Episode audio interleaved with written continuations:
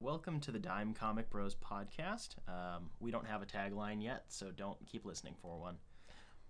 uh, I am Spencer. I'm going to be co uh, co-hosting with Jacob. Colin is uh, MIA today. Apparently, we're allowed to have girlfriends with this side project slash other job. Nobody told me that, so I think you might need a little bit of help on that one anyway. Yeah. Yeah. So anyway, It'll be hi a- to Colin's girlfriend. We love and miss you. I mean, granted, I've only met you once, but I mean, you seem pretty cool that first time. So I hope you two are having a great time today. and you put up with Colin. That that you're a soldier for that one. Yeah. So on with the news. Uh, so we're gonna um, go in and get the one bad piece of news done with. Uh, a bit of a somber note. As of last night, uh, actor Chadwick Boseman, uh, who portrayed Black Panther ami- amidst many historical figures, um, a lot of biopics and um, period dramas, uh, passed away due to his private battle with uh, colon cancer. He was 42. Um, just seemingly passed away and then his family made it known that he had cancer and was battling it for the past like four or five years and didn't tell anybody and continued like making visits to the hospital for kids with cancer and taking their letters and writing replies and stuff like that. And it's just really wholesome like keeping all of that on the inside. And it really makes makes all the nitpicking that people did about like hey he looks tired today. Ooh he's doing this salute and he doesn't look excited. Does he hate his fans or whatever? It's like guys recontextualize that now that's nitpicking and it's gross he was obviously doing a phenomenal job for what he was going through um, Yep. and the internet has seemingly died overnight. Everybody on the planet, on every platform I've seen, uh, has been commemorating his passing. So, uh, 2020 sucks. Uh, so Also, I just learned that you say it biopics instead of biopics. yeah, it's not biopics. Nope, don't do that. Um, so the the past week has been fairly not I wouldn't say slow, but lighter in terms of news and it, uh, lighter in variety. So We're just gonna get this out of the way now that all the news in this episode is about the great event, the first uh, in history DC fandom. So we're gonna go vaguely in chronological order. Uh, so the newest full-length trailer for Wonder Woman 1984 was uh, revealed, um, which also revealed the in quote-unquote in-costume look for uh, the film's antagonist Cheetah, which looks like cats but not bad. It, Oh, it seems to That's possible. yeah, I mean, I didn't think it looked too bad. The face looks a little janky, but obviously there's still quite a few months of uh, post production left, and it was only a few frames, wasn't too much. Um, continuing more of the same, which isn't a bad thing. They're not showing too much of the freaking movie, which is good. Looks very vibrant in a good way, not too much, but it is very bright and very 80s.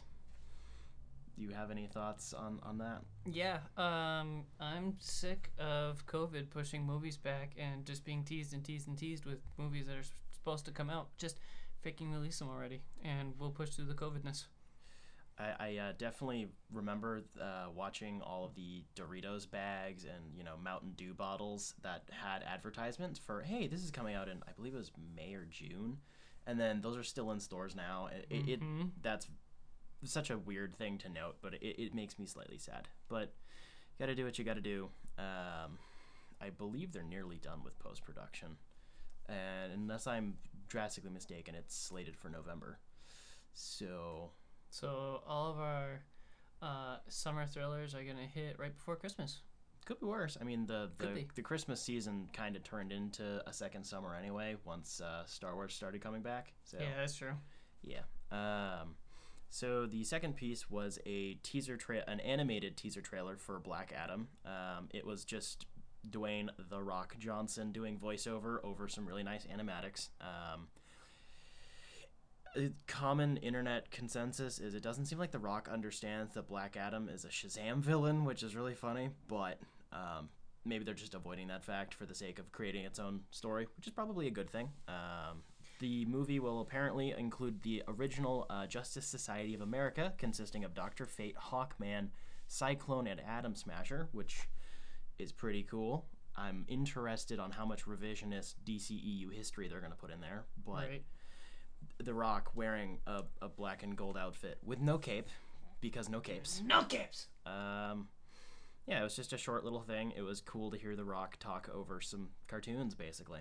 So do you think that they're keeping it separate from Shazam just in case it turns to crap like I don't know, half of DC movies do? I mean, Like they don't want to bring Shazam down with a crappy movie, so potentially. Um, there is a little bit more news on Shazam 2 at, towards the end, but I, I- they might be doing that. He's been teasing a lot of, hey, potentially we could cross over with Superman, and Henry Cavill also seems interested in that potential. So maybe they're doing something there.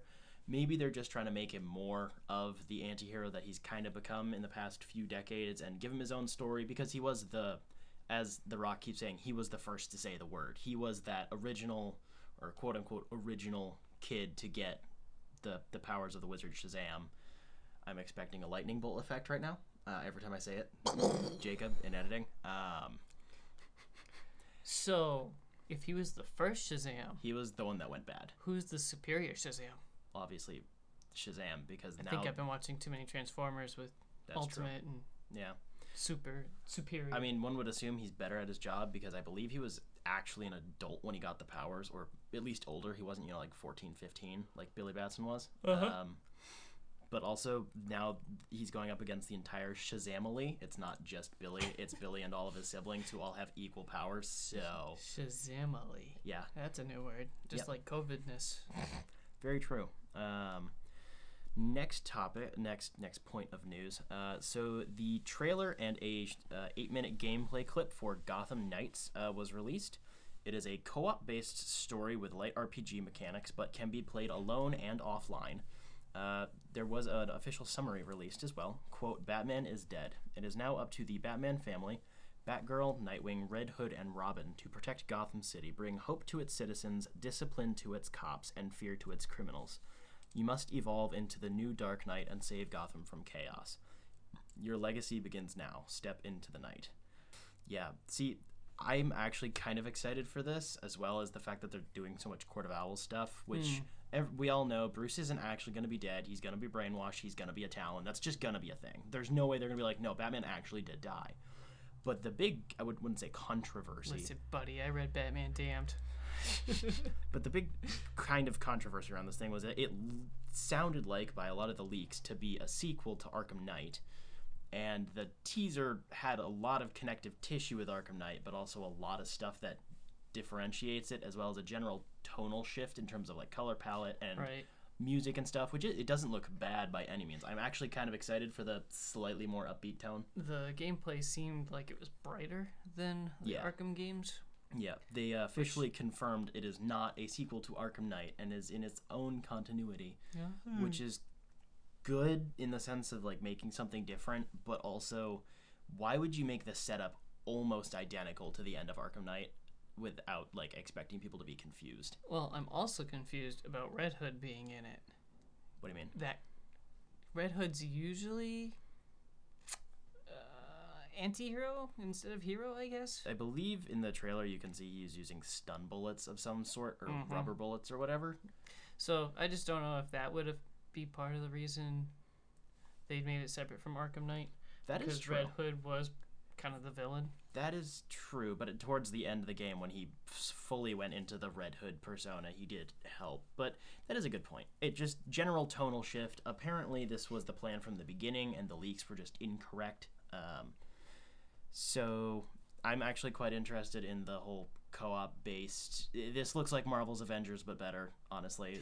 But Yeah. it's not necessarily my type of game, but there haven't been a lot of them that have been good, and it does look graphically impressive. I was waiting to unleash that point between that and a later yeah, uh, announcement, but uh, I don't know. I'm nervous about this and the later announcement both being co-op based, but you can play alone. It just doesn't really sell me because yeah, I like playing my video games alone right. because I have no friends.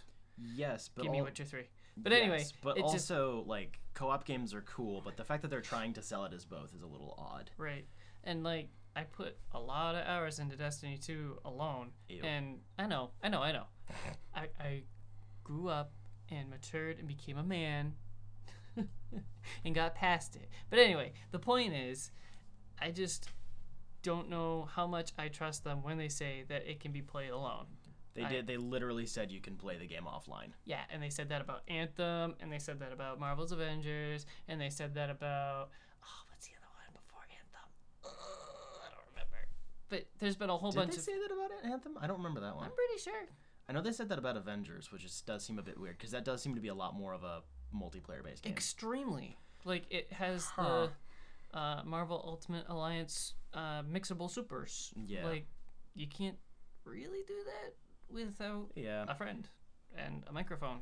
I mean, in the set, I, I get that, but also from the perspective of there are only four players for Gotham Knights. Um, you only have the four characters, which apparently have very different um, character progressions. You can play through the entire game as one character if you so decide, and you can switch through the four of them at will at the new hideout, which is in the Belfry because the Batcave got destroyed. Sounds More- like a Lego game to me. but um, they all have like their own separate paths, which is cool. And the sense that there's only four in that sense gives me some confidence that it's done well without excessive, you know, microtransaction-y bullshit Yep. and such. Um, more I'm just so saying than I'm nervous. I, I would I say really I'm hope- hesitantly optimistic. I really hope that both these games turn out to be awesome. I must say I do really like the the more neon aesthetic they're going for on top of the darkness. Like Mm. it's so if you have you have the the the Arkham series, which is somewhere in a mm, animated series but super edgy, which was kind of the point. And then they threw on a little bit of neon on top of it towards the end. I feel like this is just cranking that part up to a you know 15 while still keeping the darker undertones. It's not like the buildings are clean and nice and pretty. It just has more highlighting you're playing as young adults between you know like 16 and 25 one would assume So wait a minute. If this game is a 15, does that make Arkham Knight an 11? With the neonness? yeah i'd say probably an 11 That's fair. and and city is city is 10 and then yeah and origins and asylum are right where they should be at a 7.5 in terms of neon Right. Not actual game quality. no game quality is a whole other conversation Discussion. yeah um, so we're gonna move on to the next topic because we could probably talk about that forever. Um, so the Batman um, is confirmed to be on its own Earth in the multiverse, with uh, no Joker in its own universe at this time. It is officially confirmed to take place in "quote unquote" year two of Batman's career, so he's kind of on rough terms with the cops, and not all the criminals know he exists yet. He is an actual myth. Um, it's partially happy to hear this that they're not going to start retconning other movies into it. They're not Yeah. going to shove it in somewhere, yep. and there doesn't sound like they're planning on connecting it to the multiverse. Like it's in it, and you know it's part of the the DC cinematic multiverse, but you don't need to actually explore anything in that facet. I like that they make movies that don't need to be connected to anything. Like they can be, but just whatever. Let Yeah. it fly by itself. Honestly, my largest concern was please don't try to retcon Joker into this because there was a there was a, a thing going around. It's like this could theoretically work in the sense of they look to be taking more of a the Wayne family might have been involved in Gotham's corruption angle sort of deal, but the timeline doesn't sync up, and then they just debunked the thing entirely that there isn't even a Joker yet, so leave it alone. Um, Perfect. yeah. Um, so the first teaser trailer for the Batman was released. Um, and how many times did you watch that on release night? four times on the the night, which was directly after we recorded. I was uh, gonna say week. I was there for two of your viewings. Yeah, I did it one more you time. didn't look like you were gonna stop. I did it one more time with Colin, and then I did it one more time when I got home. Did Colin have a big wet spot under his seat, or was it just in his pants? Uh, I think it was just in his pants. He was Alright. sitting down, which helped keep it more contained. He made me very uncomfortable during the first viewing Yeah, with not- yeah, his no. his uh, bodily language and motions. So Guttural, guttural moaning. also it's kind of fun dumping on him when he's not here. Also true. Colin, this is what you get for having a life. Um. Anywho, so the general, uh, the I, I wouldn't say general, the overall reception of this trailer via the internet is astoundingly positive. Seems to be the biggest takeaway from this entire event, which I don't disagree with, but I have more important things on my plate. But that's just me. Also duct tape. yeah, the the duct tape, the memes that are coming out of this thing are great. So the the trailer was really freaking cool. Yeah. I, I like. I'm not gonna try to give a summary because if you're listening to this and you haven't watched any of the stuff we're talking about, you, what are you doing? Um, Also, I mean, I can forgive them because I'm like that. I don't want to know. Also I want to know what happens when I'm sitting in the theater fair enough. crying my eyes out because it's so Um, beautiful. I'm really, really, really, really into the red and black aesthetic they're pushing in terms of color grading and the the marketing stuff being very red and black. It's unique. It's a different color palette than the movies usually do, and it ju- it just feels right. Um, Also, I saw an opinion piece. I forget who wrote it or where, but they said that it was very, very dark in that it was unlit. It was very hard to see. I uh, saw that too, but I really didn't agree with that at all. No, thought it, I didn't. Maybe the the depending on what like re-upload you're watching, the color might be off, or Yep. maybe your TV's down. But Or phone. I watched it on a phone and two separate TVs, and I had no problems. There's Yeah. a couple, a couple of shots that are certainly dark and hard to make out, but those are the very obviously intentional ones. Also, that's where the Easter eggs are. Also true. So you got to turn the gamma settings all the way up. Yeah. It's like when you're playing Minecraft and don't want to bring torches. You know how the Hulk was created? Gamma settings, Oh my, baby. oh my goodness. Um, just a couple of thoughts that I had when I was watching it was I'm really, really down with the music that uh, Michael Giacchino is composing for this. Um, I the I think it was the third listen through. I started picking up on what I think is going to end up being the the specific Batman leitmotif right at the end of the trailer. I did like the a couple of note motions in front of Colin, and he picked up on it.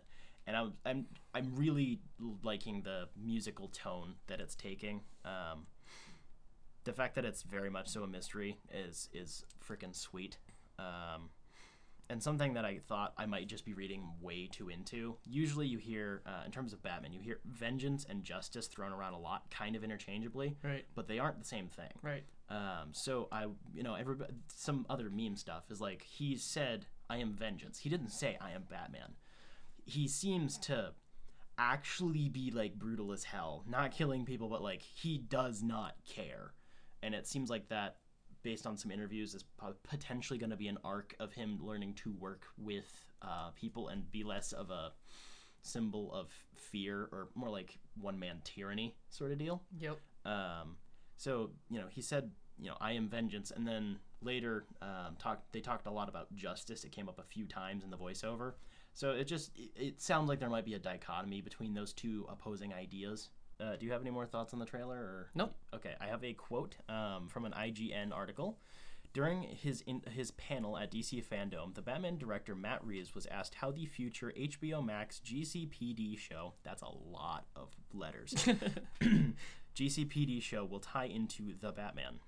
The idea of this story was a story in which Gotham, which has this depth of corruption, and the idea that we could do a series that is going deeper into an aspect of it, which in this case is the corrupt police department, the inner, the corrupt inner workings of the city, said Reeves. And the way we're going to do this series, uh, Terrence Winter, uh, is, who is going to be the showrunner, uh, is an incredible writer. So the idea that we just got him to do this is just a dream. The idea is we go back to year one, and year one is the beginning of the first emergence, the first appearance of this masked vigilante that starts to unsettle the city. And you start to see this story through the POV of these corrupt cops, and one in particular. And the story is going to be a battle for his soul. End quote. Told you. Damned. I, what? No. Battle for his soul. Not Batman's soul. It's about the cops. oh. goofball. Um, I really like the idea that they're gonna have Batman on like the outskirts of this, meaning they're probably gonna have some shadows, and that's it. Like you don't. uh, They probably couldn't afford, honestly, to have Robert Pattinson film a lot of stuff for this series as a prequel. That'd be a little weird. So that sounds appealing to me. It's not gonna be entirely. Hey, it's a Batman prequel. It's Right. a Gotham prequel, not Gotham, which was half Gotham prequel, half Batman prequel. Well, now I'm properly confused. Many words. Uh, rest in peace, Gotham, forever in my heart. uh, also, uh, at work, I heard a couple of people say some really nasty things about uh, the actor portraying the Batman, and they were pretty much writing the movie off because of the actor. And I was like, Dude, "Did Did you see the trailer though? It looks cool." yeah, like, Like- the he's. Ugh. So what if he was a sparkly vampire? Literally a decade and a half ago, and he regrets that decision more than anything else. And he's come out and said that like every year on the year. I hated doing that, and that was a stupid way to start my career. I mean, and he keeps he's been doing indie films for ages, Right. you know, proving he has insane acting chops. Um, speaking of acting chops, this this Batman is so emo. I'm very into it.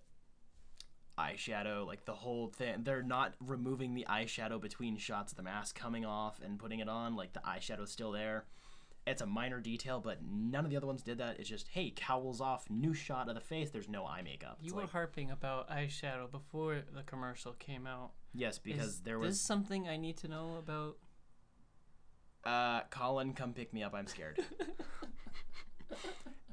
it looks to be very, very sad boy. Well, now your girlfriend knows what turns you on. no comment.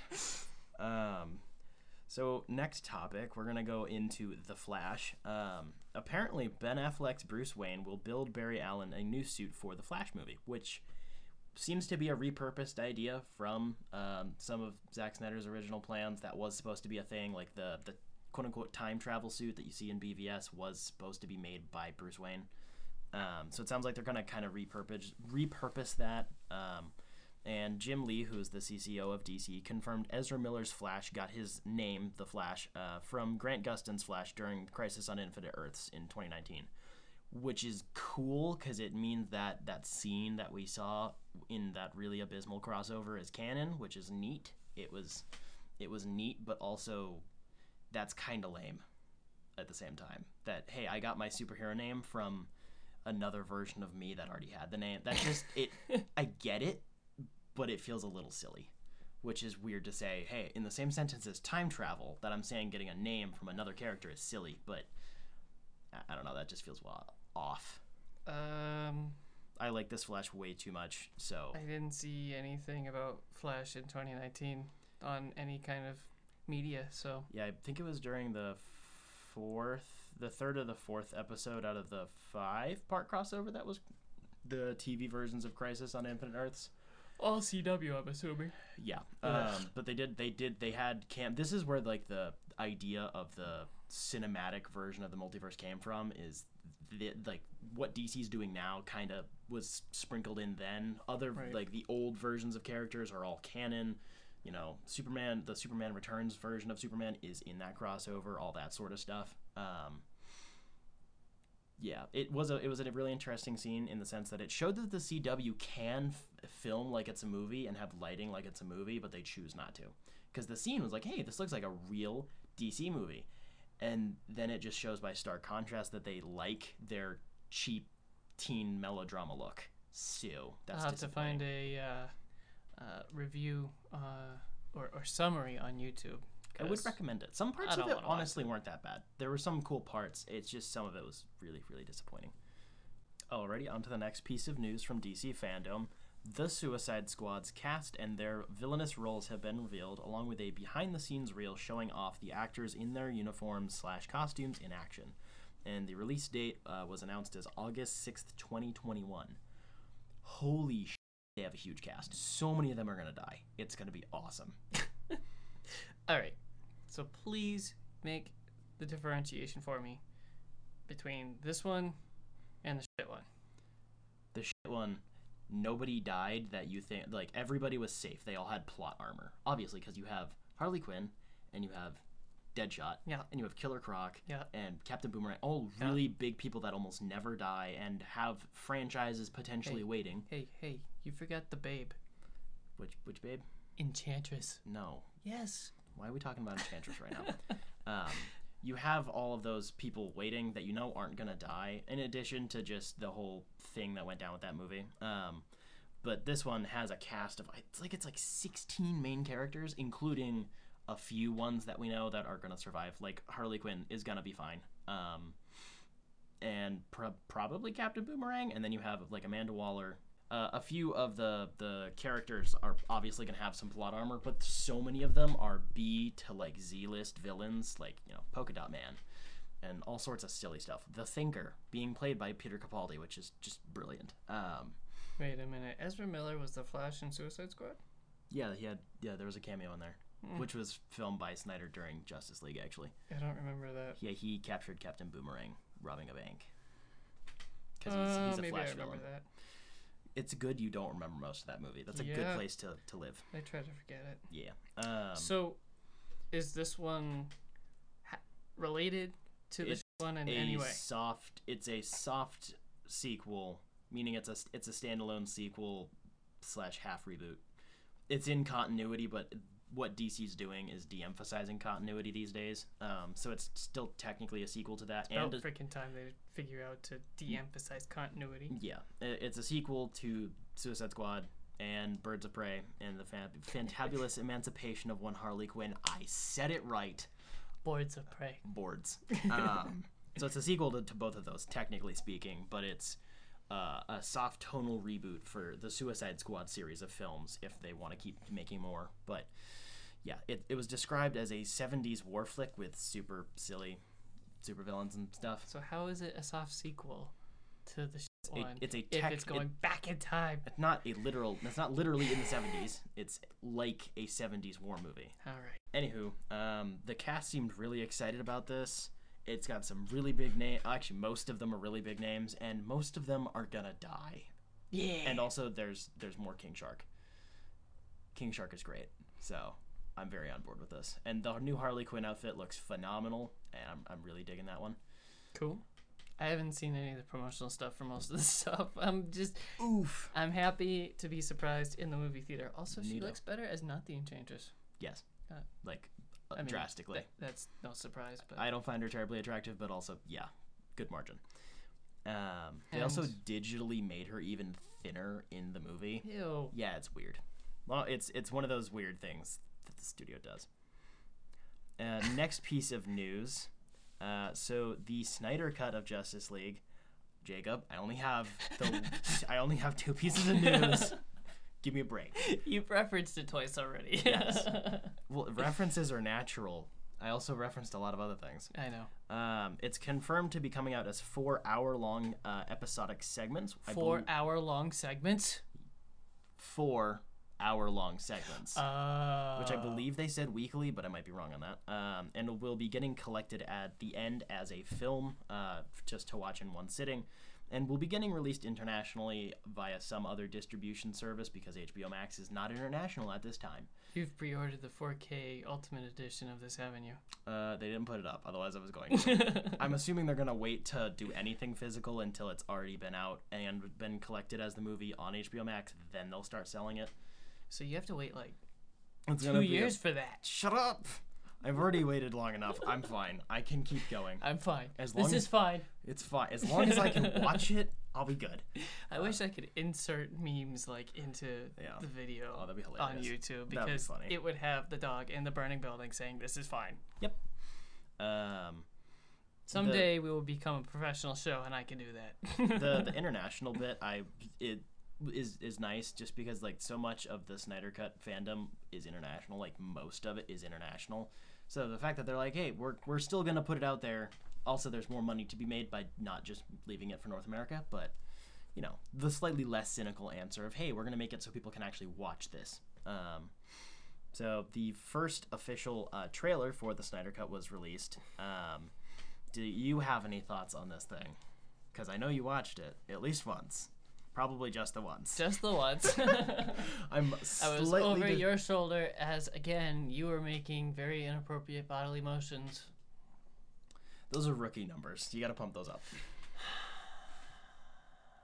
No, I don't really have thoughts. I thought it was kind of not ironic, but kind of uh, in joke to play Hallelujah as he was. They were showing it off like there's a i- in couple the trailer. of. There's a couple. I actually have some points on that. I know you do, but I just thought it was funny because that's what the fans were singing as they watched it.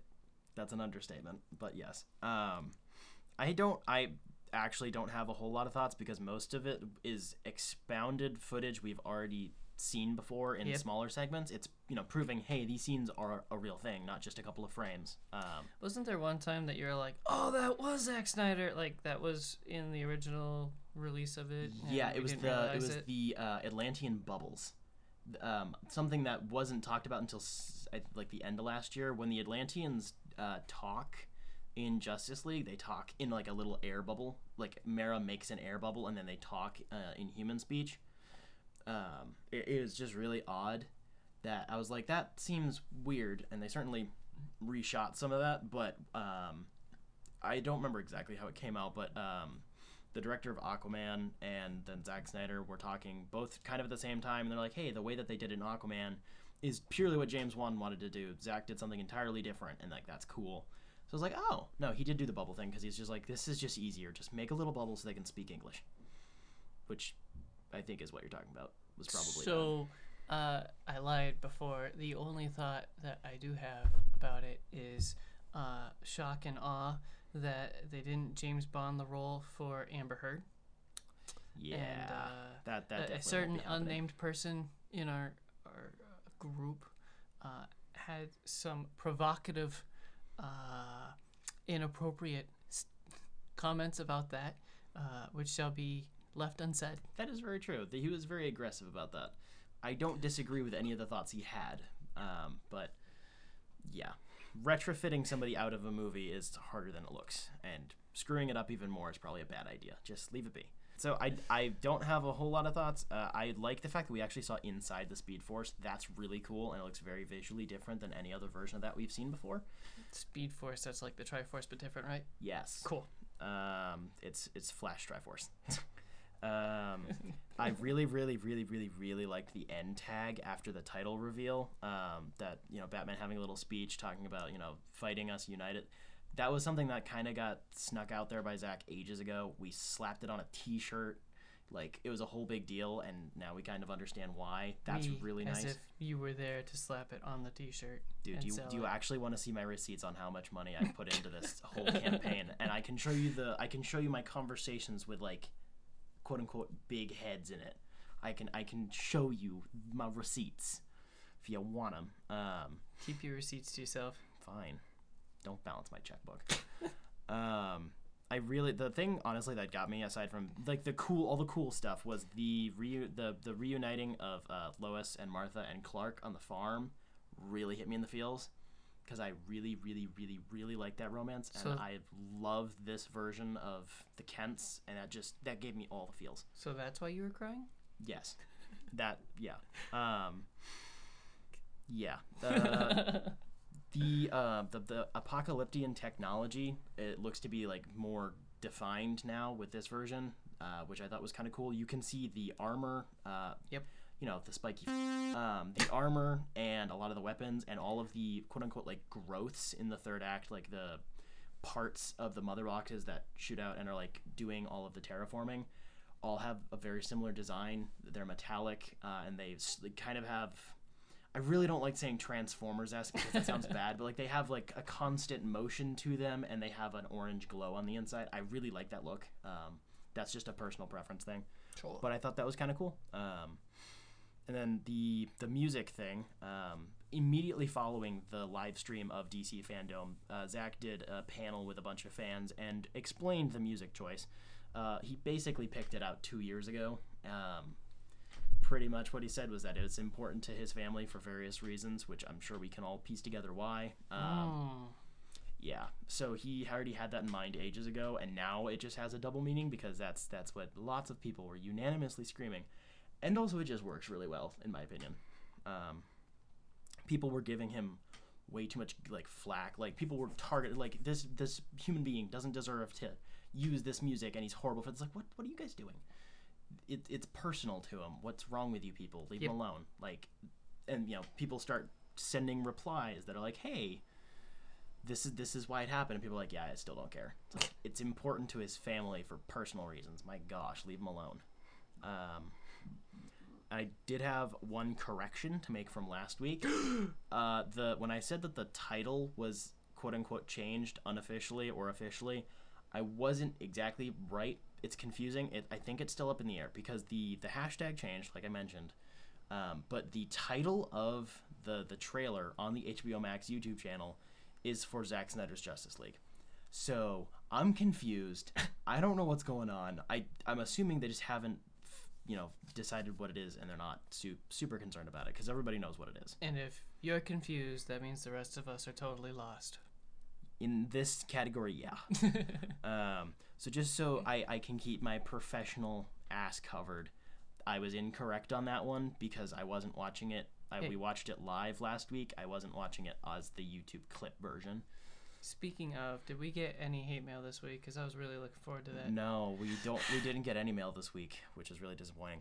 Um, if you would like to send us any mail, hate, hate mail, love mail, um, I memes, want your hate mail. memes, anything, or just questions, uh, or just spam us, send us an email at dimecomicbros at gmail.com. We will probably answer that email in about five seconds because it's new and we haven't gotten any mail yet. Uh, also, just send us a dank meme because yes, I love those dank memes. yes. Um, next piece of news. Ooh, news. Um, we got a trailer for the the uh, Suicide Squad game Kill the Justice League, um, which is going to be a 2022 next next gen exclusive. Apparently, this one is a continuation of the Arkham series, um, which multiple things say that doesn't make sense because the timeline doesn't make sense because King Shark is dead in the Arkham universe. When was he killed? I don't remember exactly off the top of my head, but like Well, there what good are you? also, Deadshot has race swapped because the, the African American version of the character is infinitely more popular at the moment for various reasons. Also, who gives a crap? But Will Smith. yes, um, but you know, because of the, I mean, he was in the comics well before Will Smith played him, but that version has been far more popular lately. But in the Arkhamverse before this, Deadshot was white. Various just other things like personality differences, and Harley seems very different. But the the developer came out and said, "Hey, no, this is a continuation of the Arkhamverse." They didn't say where in the timeline it is, or whatever. But the the tonal difference is weird, and the fact that it's about killing brainwashed members of the Justice League makes me stupidly confused why this is in the Arkham universe. I'm just I'm really confused. Um, this is also going to be a co-op based story game, but can also be played alone and offline. I won't believe it till I see it. Also, yeah, I thought the trailer looked pretty neat, but the fact that they're all of the squad members that they're showing are like the A-listers that aren't gonna die is a bit disappointing. Like the point, the thing that makes the ju- the the Suicide Squad unique is the fact that basically all of them can die at any given moment. But when it looks like the team lineup is gonna be Captain Boomerang, Harley Quinn, Deadshot, and King Shark, who are all really big names, they're not gonna kill any of them. So where are the rest of the squad members that are di- that are gonna die, or are we just making another team out of supervillains that isn't unique at all? That's just kind of lame. But Yeah. I did uh, the the trailer did look pretty good. I'm getting a little tired of the the evil Superman trope, and that says a lot coming from me because I like my evil Superman. Mm-hmm. But it looks like he's being brainwashed by Darkseid, not Darkseid, bleh, Brainiac. There we go. It also kind of felt like they took their inspiration straight out of the boys. Kinda, yeah. I don't know. I don't know exactly how, but I did get that vibe. Yeah. I don't know. Yeah, that's the So, thing. Um, I watched the gameplay for Gotham Knights, Yeah. and that uh, that felt very very similar to the Arkham games. I didn't see any gameplay for Suicide Squad: Kill There's the no Justice gameplay League. yet. It's just the the pre-done cinematic. Yeah, the Yeah. the story trailer or whatever they freaking call it. Yeah. The So- memes coming out of it are pretty good. You and your memes, Yeah, me and and you me. don't share a single one. Well, some of them are really, really stupidly. in- friend. well, people get pissy when I start sharing things for more than two in a row, so I stop sharing for t- you know three weeks I literally begged you when I got off Reddit to share memes this is true. daily.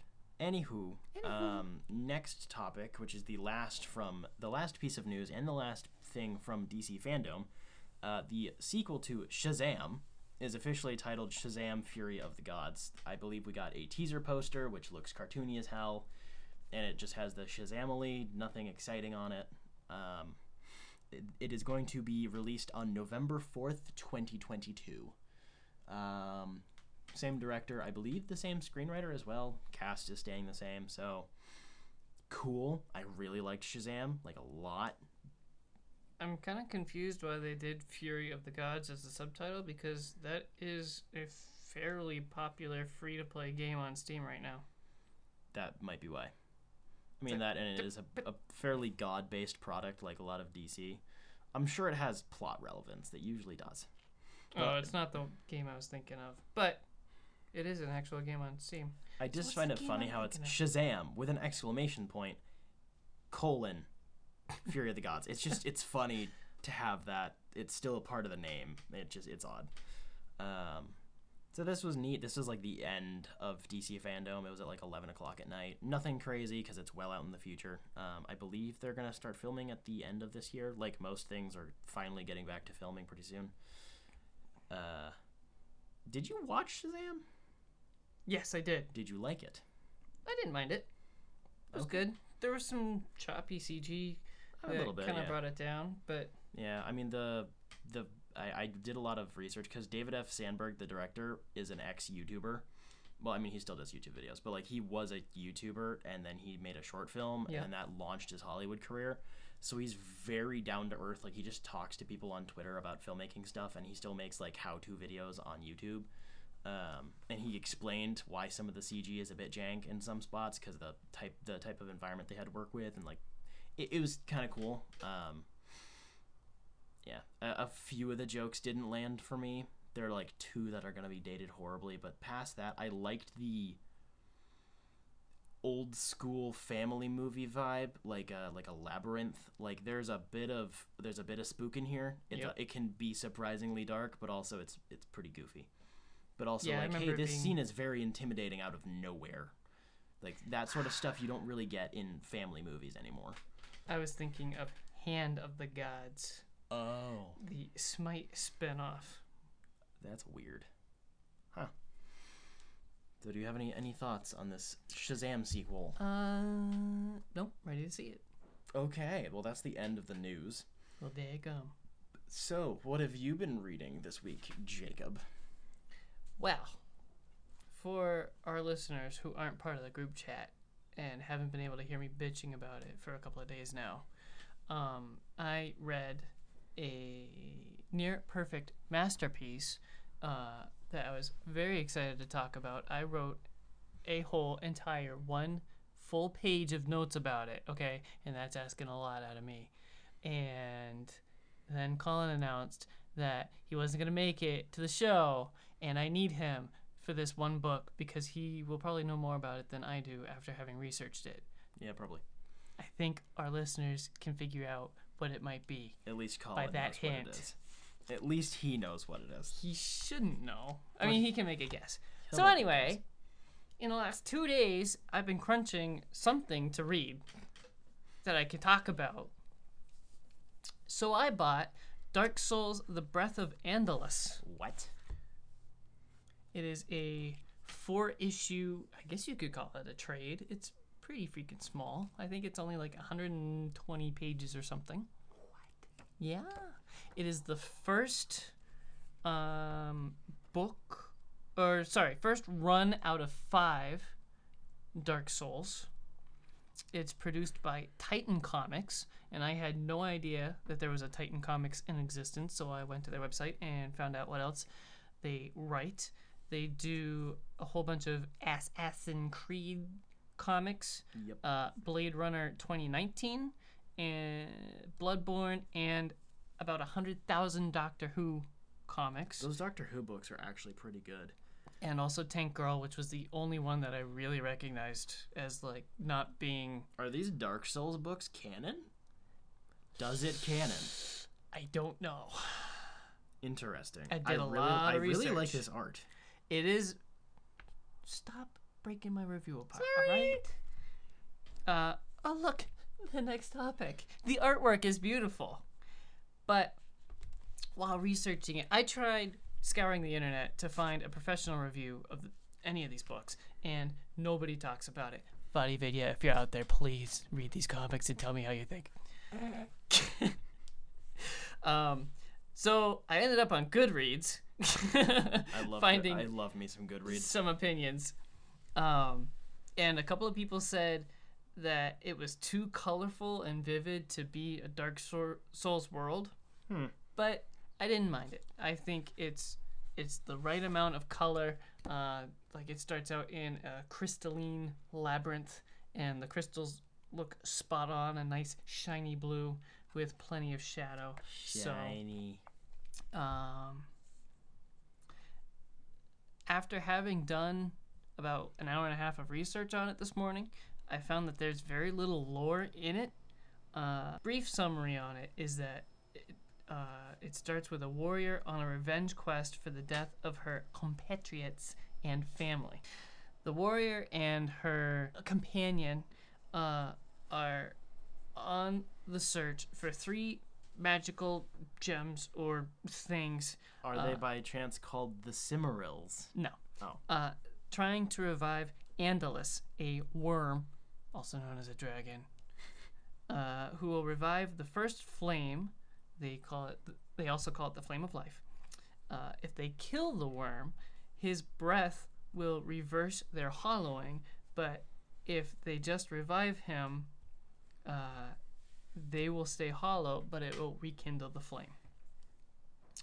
Uh, so at the end, spoilers and stuff. Uh, this book is probably between Dark Souls 2 and 3. Uh, you can kind of tell that by her being hollow. Uh, she's got like this greenish effect uh, to her skin as she's turning more and more hollow through the story. Um, and also, the other hint saying it's between 2 and 3 is that uh, uh, the other main character, her companion, uh, is a squire named Aldrich. That name should ring a bell. Get it? Uh, there's not much else explaining who he is, but Aldrich is probably the Lord or a Lord of Cinder in Dark Souls 3. He's the founder of the Church of the Deep. He's the weird worm like looking thing. I really want to go play Dark Souls now. It's been it's been a while. I had that same feeling this morning when I They was reading on the lore. sale too. I don't have my copies anymore, but they were on sale for like seventy five percent off a couple of weeks ago, and I didn't buy any. I'm I'm not wise. That's a missed opportunity right there. I'm a missed opportunity. So, having edited out all the spoilers on the spot, um, besides all of that lore and story, uh, Sunbro makes an appearance in the first issue as kind of a boss or a mini boss. Um, uh, some other thoughts. It's weird that the main character Fira or Fyra throws her sword in combat like at least once in every issue. It was really weird. Um, she seems wicked OP, uh, killing almost every enemy except bosses in one hit. Uh, Which for the Dark Souls universe is definitely weird. yeah, and she only dies once. So professional gamer right there. And she's a gamer girl. Wow. Uh, in conclusion, I really don't know how to make a good Dark Souls comic. I didn't know what to expect when I picked it up. I was like, well, it's on the shelf, it's cheap, I'll try it. So it feels kind of tough to pick it apart and say they did this wrong, they did that wrong.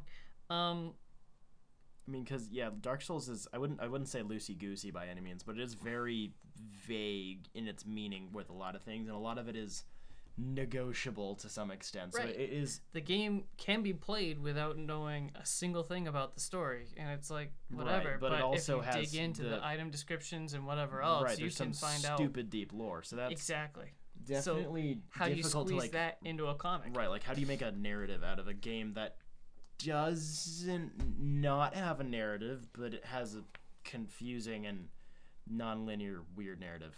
So there's this first page right before chapter one with a huge exposition dump, and I read it and said, "Wow, I don't know what that was saying." And turned the page and read the story, but I kind of just filled it in with what it meant with this last paragraph. Like, besides that, there isn't a whole lot of lore. It hmm. just turned out to be kind of a generic fantasy story that ran too long and ends up being kind of boring, and especially with the flat ending. So, uh, other people online said that the other ones were better. So I will try to hunt those down and get back to you. I didn't even know that there were Dark Souls books. Now I'm gonna go buy all of them. Also, I want the Bloodborne ones. Oh boy, that's that's a bit scary. Yeah, Really, I really did like Bloodborne. Uh, honestly, Yeah. I it's it. You can negotiate. You can like argue it's a worse game in terms No. of like polish. No. In terms of like the the way the skill progression is, but All right. because it's it's an outwardly offensive game versus the rest of the Souls games and Demon Souls are defensive games for the most part. Yeah. um, so that and Sekiro are just very different, and I like that. But Yep. they're all still quote unquote Souls like. I just went on Goodreads because I do that, um, and I noticed you gave Batman Damned a surprisingly high score from what I expected. I did four out of five. I would have done three and a half, but they don't allow half stars. That is really annoying, honestly. Uh, I used So I rounded up because of the artwork.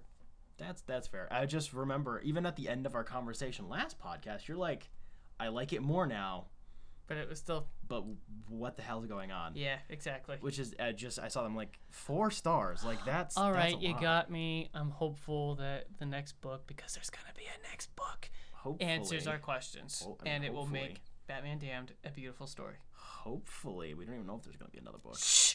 There might not be another book. It might just be done. Stop it! Shut your stupid mouth. Okay. Um, So what have you been reading? I only got to finish one book this week, so we're tied. Um, Yay, I meant to do more, but just stuff got in the way. Also, Colin loses by default. yes, but we're all losers here. No, Yes. no. Who's we the one- Colin.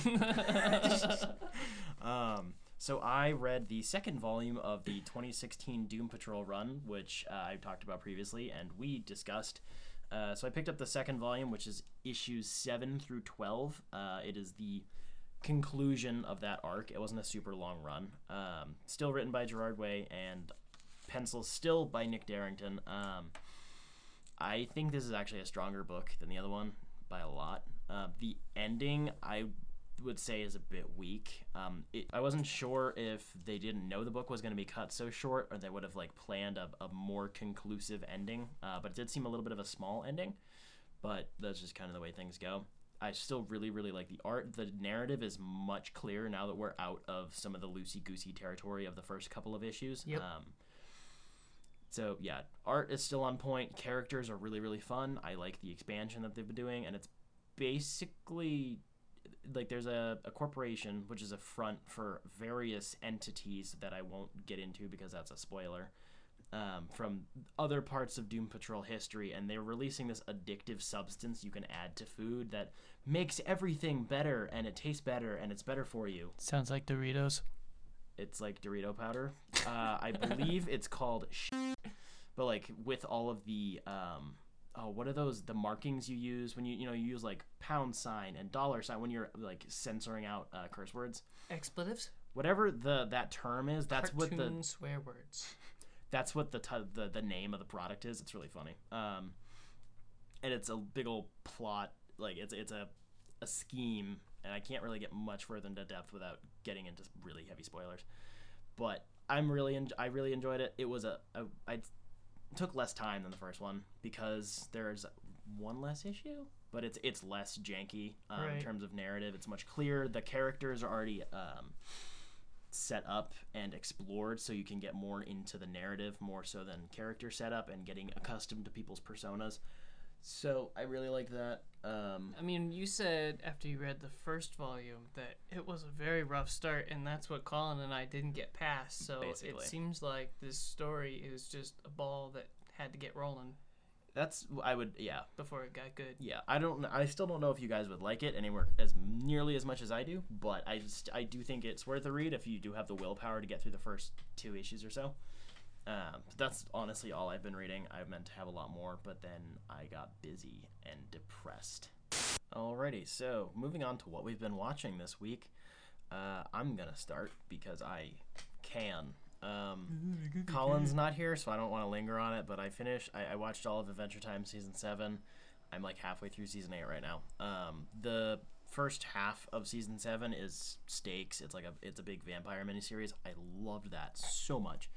Uh, there's also a crossover crossover episode with one of the other uh, versions of that planet because uh, we don't actually know if Ooo is Earth or not. Probably is. Um, but like there's a there's a crossover episode with a different version of the characters, and that was really cool. Um, they're, the the concepts are getting bigger, which I'm liking. the The general topics it's approaching are far more heady.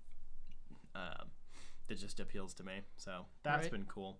And the comedy picked up a bit from last season, which I mentioned that I didn't like. It wasn't as fun. Um, what have you been watching? I finished the leftover 10 to 15 minutes of Transformers colon War for Cybertron colon Siege Whoa. because it, allegedly it's supposed to be a trilogy of seasons and Siege is the first of the three. Uh, didn't really change my mind on it. I mean, it, it's still good, and I still plan to watch the other two seasons. Um, definitely left off on a cliffhanger, and I'm ready to see more. Lovely. Um, I watched the OG Superman movie. Ah, Christopher Reeves. Yes, I was feeling nostalgic and said, screw it. I have two and a half hours to kill. Um, How was um, it this time? uh, it held up very well. Really? Um, um, it might just be because I have an appreciation for practical effects, but I, I think most of the effect work holds up if you keep in mind what it is doing and less so how it needs to um, to make a one to one comparison. You go you compare Superman flying for the first time in this movie versus you go with the first the first flight of Man of Steel. They're drastically different Oh yeah. but they also serve different thematic purposes. They're not supposed to be a one to one. The first time Superman flies in this movie is very short. It's mostly in shadow. It's just a little thing. He jumps across a room, but it's supposed to. It, it, it symbolizes something different. Versus Man of Steel is supposed to focus on the raw potential and power of like the choice that he has. So it, it emphasizes different things as well as just how technology develops. So you don't need a you know five minute long epic sequence going across five different continents. Right. That's not necessary. Um, so I think most of the effects were pretty good. Some of them uh, did not hold up well, but I think the stuff in Smallville when he's you know in high school was that was that surprisingly good. Um, Something that I noticed more now that I've gotten older, uh, Reeves really swaps personas when he's going between his Clark Kent persona and his Superman persona. It is so so different. Like the body language is entirely different, which is obvious. Like he's he's a bit of a cartoonish goofball, Right. but he's intentionally making himself so inconspicuous. Like he's total. He literally winked at the camera one time. I didn't remember that. He I don't remember that. stared into the camera with the corner of his eye and was like, mm-hmm. It, it was really Mhm. funny. Um, so I, I like that uh, difference. A lot of Supermen these days, which I do prefer this version of them kind of not being the same, but being, um, I don't know how to describe it, but you know, modern Superman doesn't always feel like it's two very different sides. It's a disguise more so than a different personality. Yep. This one feels like he's intentionally crafted such a strong personality. Like if you compare him as a kid in Smallville versus him as an adult, the Superman persona is basically what he is, not the Clark Kent persona. Versus in other versions, I wouldn't say it's inverted, but it feels more like Superman is what he is, he himself is aspiring towards, but he's kind of putting on a show almost for himself in that way, and Clark Kent is the far more down to earth part. I think you can especially notice it watching the Henry Cavill version of Superman is like when he's playing uh, Clark Kent, he's still He's basically just himself. a big dude Yeah. and well made up and I think- dressed nice. Like he's not slouching. He doesn't look like a dweeb. No, I think that the one detail I didn't realize until somewhat recently, um, the reason he wears, aside from being you know grown, growing up in Kansas, so he has a different like taste in fabrics. The reason he wears a lot of like twill and tweed, like the thicker, more rough fabrics, is because that actually does hide help. Uh, it helps make him look bigger, but in a way that makes it look like the clothes are making him look bigger. Hmm. I I'm not entirely reading into it. I did check. The costume designer said something along those lines of if you have him wearing fairly not tight fitting, but like a lot more slim fitting stuff and a lot more like jeans and you know like white dress shirts, he's going to look as big as he is. But if he's wearing more of rough, darker, earthy tones, Yep. the way that it looks like he's bigger because like the fabric takes up more space, but it doesn't. It feels like the fabric is doing more than Less rounder. kind of like smooths out the. Right. It- It's a weird way to describe it. Those Before, manly without getting into color theory, um, but like something right like that. It's him being you know quieter and more like himself, and then Superman isn't faking by any means, but it's it's him pushing himself for whatever he's striving for as well as for everybody else. Yep. Versus the Christopher Reeve one is like for the most part, yes, he has internal conflict, but like he's basically Superman, and then Clark Kent is literally a disguise. Like it's putting it's he switches over entirely. The hair is different. The the eyes look different. He has different body language, different tone. And it's a really good performance in that way. And I didn't pick up on as much of that when I was younger. Um, Yep. Just yeah, that that really stuck out. Um, something that I thought was kind of worth discussion in comparison to the whole modern Superman interpretation. Um, the Kents are barely even in this movie Mm-hmm. which isn't a bad thing. But it, like this whole super idealization of the Kents, like, no, Pa Kent is this big thing of virtue. It's like he's literally in two scenes of the movie. He is in the scene where they pick him up as a baby, and he's in the scene where he dies. Yep. He has an impact. It's a very strong role, but like, dang, don't don't tell me that you know the the Kevin Costner version is so much so so lacking. He has four times as much screen time and Oh, yeah. actually has more development on the plot. I never thought the Kevin Costner version was lacking. No, I thought he played it perfectly. I, I I actually think that's his best role because he's had a really rough career because he's not a great actor. Kevin Costner is not a great actor. You obviously haven't seen Silverado. I didn't think that was that good. I mean, aside from Robin Hood, that was just phenomenal because you it, it was like worthy of Robin Hood because you get to see his stunt double's naked ass. what? What? What? What? No. Gosh. Anyways, um, just something I was kind of picking up on is is the whole you know all of the well like Superman doesn't have conflict or like is you know the the Kents always made him do stuff. It's like no, they the the scene that Jonathan Kent is in while he's about to die is like hey. Don't go floating like flaunting your abilities all over the place. Those are for a purpose. We don't know what that purpose is yet, but like, chill out, dude. Yep. Like that's basically what all the modern versions do too. Why are all the modern versions giving so much crap? I don't usually say things are nostalgic for the sake of being nostalgic, but holy cow, people are really nostalgia blinded by this movie. It's ridiculous. Um and I just I honestly don't like the the choice of Lex Luthor as the first villain. Not because it doesn't suit the movie. I think the performance is pretty good even though it's obviously a big goofy over the top villain, which is good. I just I I do prefer the like dealing with the quote unquote domestic problem of Zod, which is funny to say domestic because it's technically the internet the international version. Interplanetary. There you go. The inter whatever. Um, Interplanetary. oh my gosh. Um, but I it always feels more thematically sound to like have that be the first major adventure of him like intentionally choosing humanity over his own kind versus Lex Luthor is like why do you want to stick around with humanity after this asshole does his thing? Yep. because he's kind of just proving the point that all of this country or this planet are just like really crappy crony people.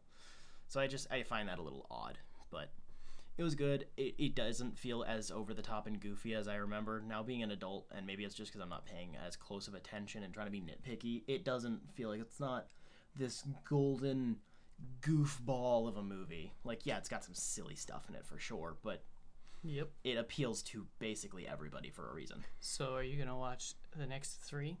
After it? Um, I will be technically I will be watching the next four because I'm gonna watch Wow. I'm gonna watch Superman two and then I'm gonna watch Superman two the Donner cut because it's better.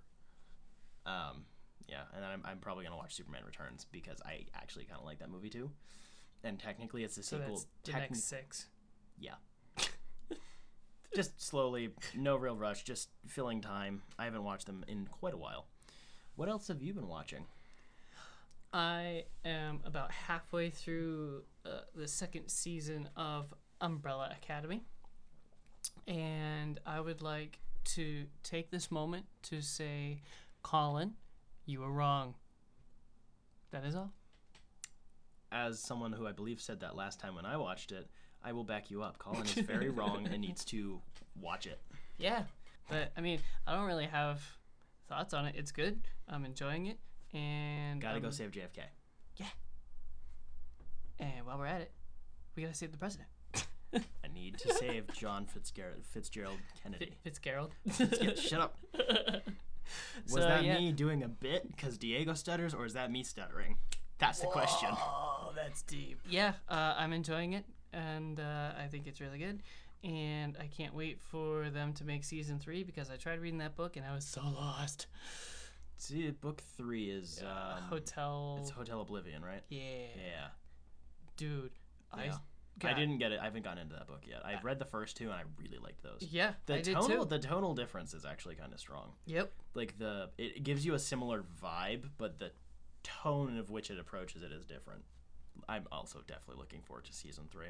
Maybe next week I will have better thoughts on it. Maybe we can convince season, but- Colin with our fists that he needs to finish watching it.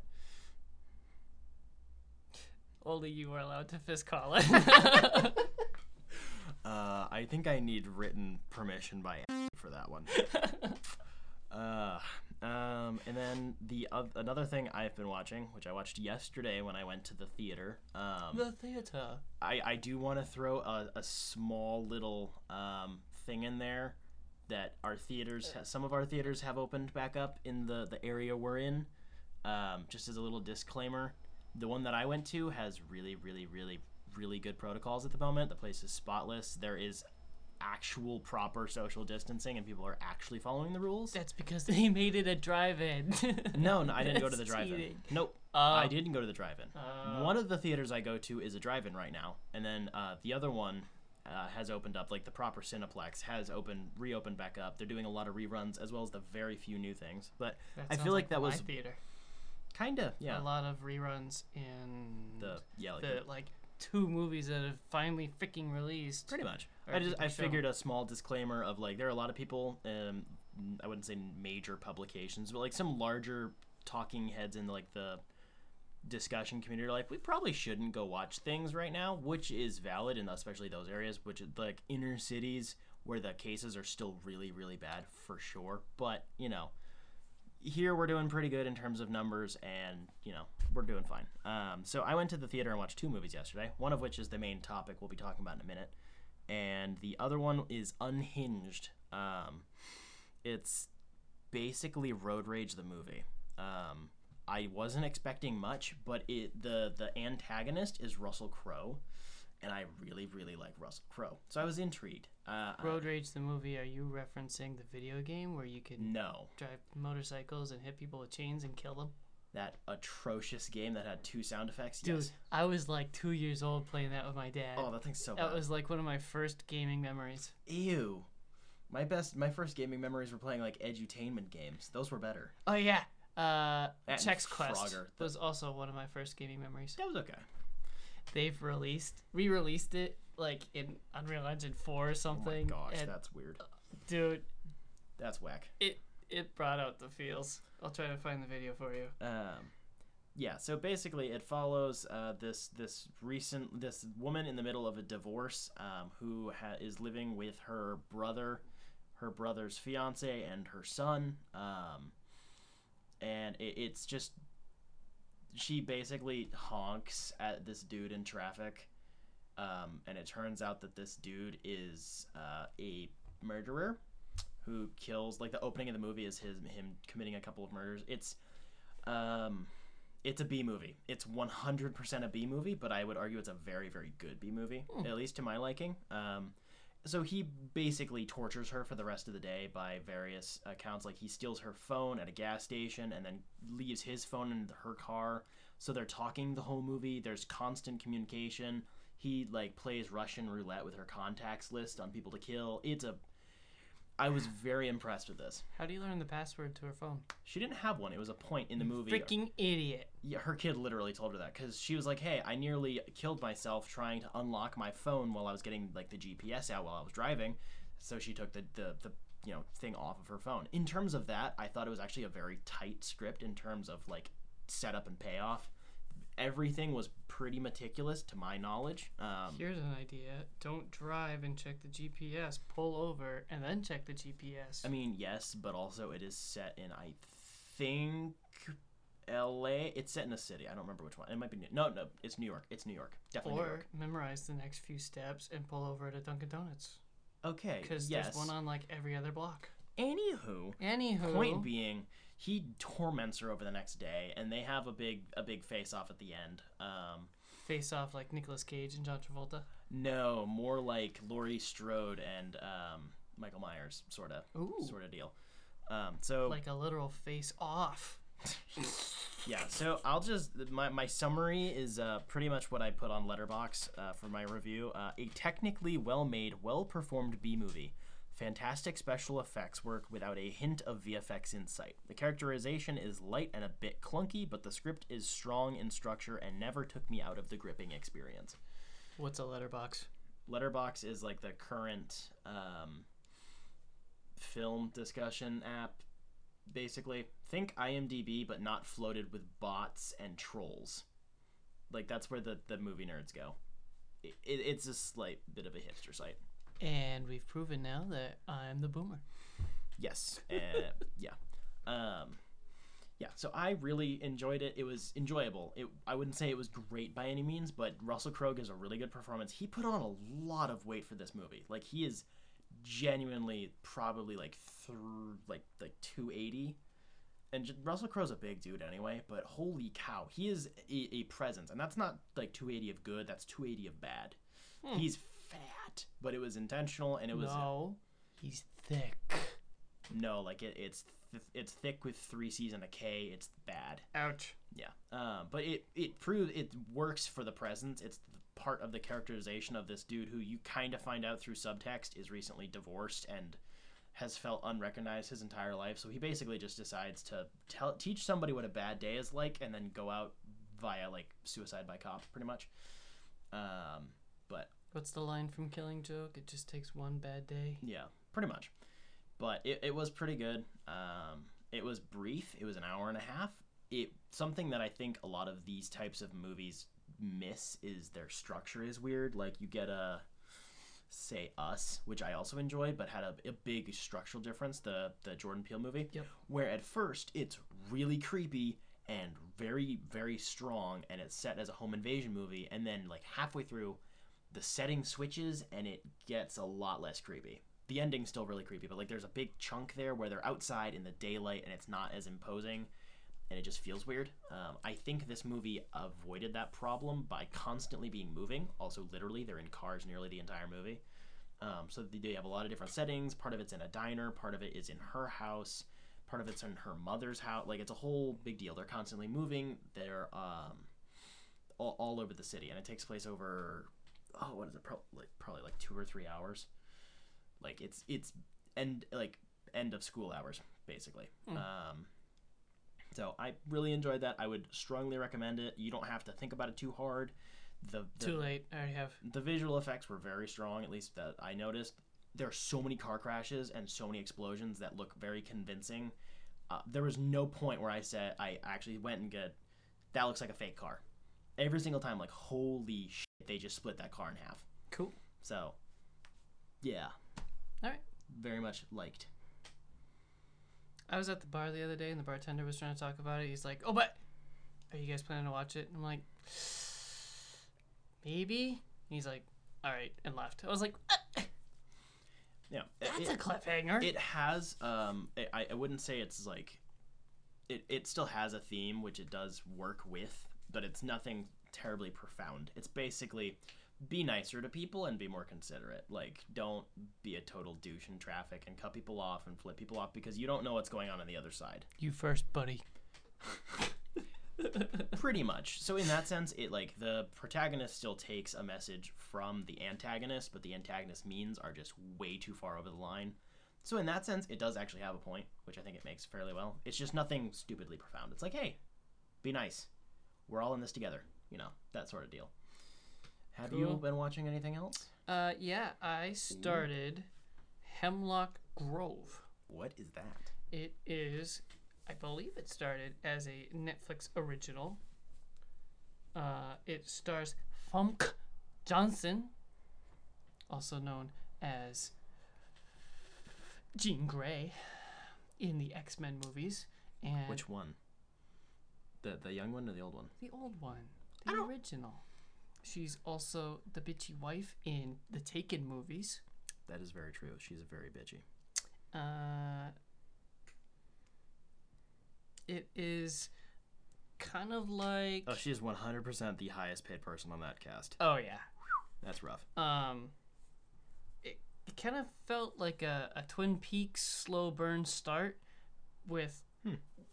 One thousand percent times too much teenage angst and high school drama and all that crap. Which is funny because Twin Peaks has a good bit of that too. well, That I, image has me interested I though. never made it past the pilot of Twin Peaks, The, but the new or the old Twin Peaks? the original. I actually like the new one more. I didn't even know there was a new one. Yeah. Anyway. Uh, I like the Twin Peaks episode of Psych. That is much better. Anyways, I watched that one and said I have no idea what's going on. Um, it's it hints uh, about there being werewolves and other people can transform into something, and I didn't make it too far because there was way too much teenage angst, and I was like, I'm bored. so is it more of like a, a Riverdale angst or more of a uh, a Zack Snyder angst? Uh, I'm gonna go Riverdale, even though I've never seen it. That's rough. So Oh, Riverdale is so sh- I've never seen it, That's so but bad. I don't remember.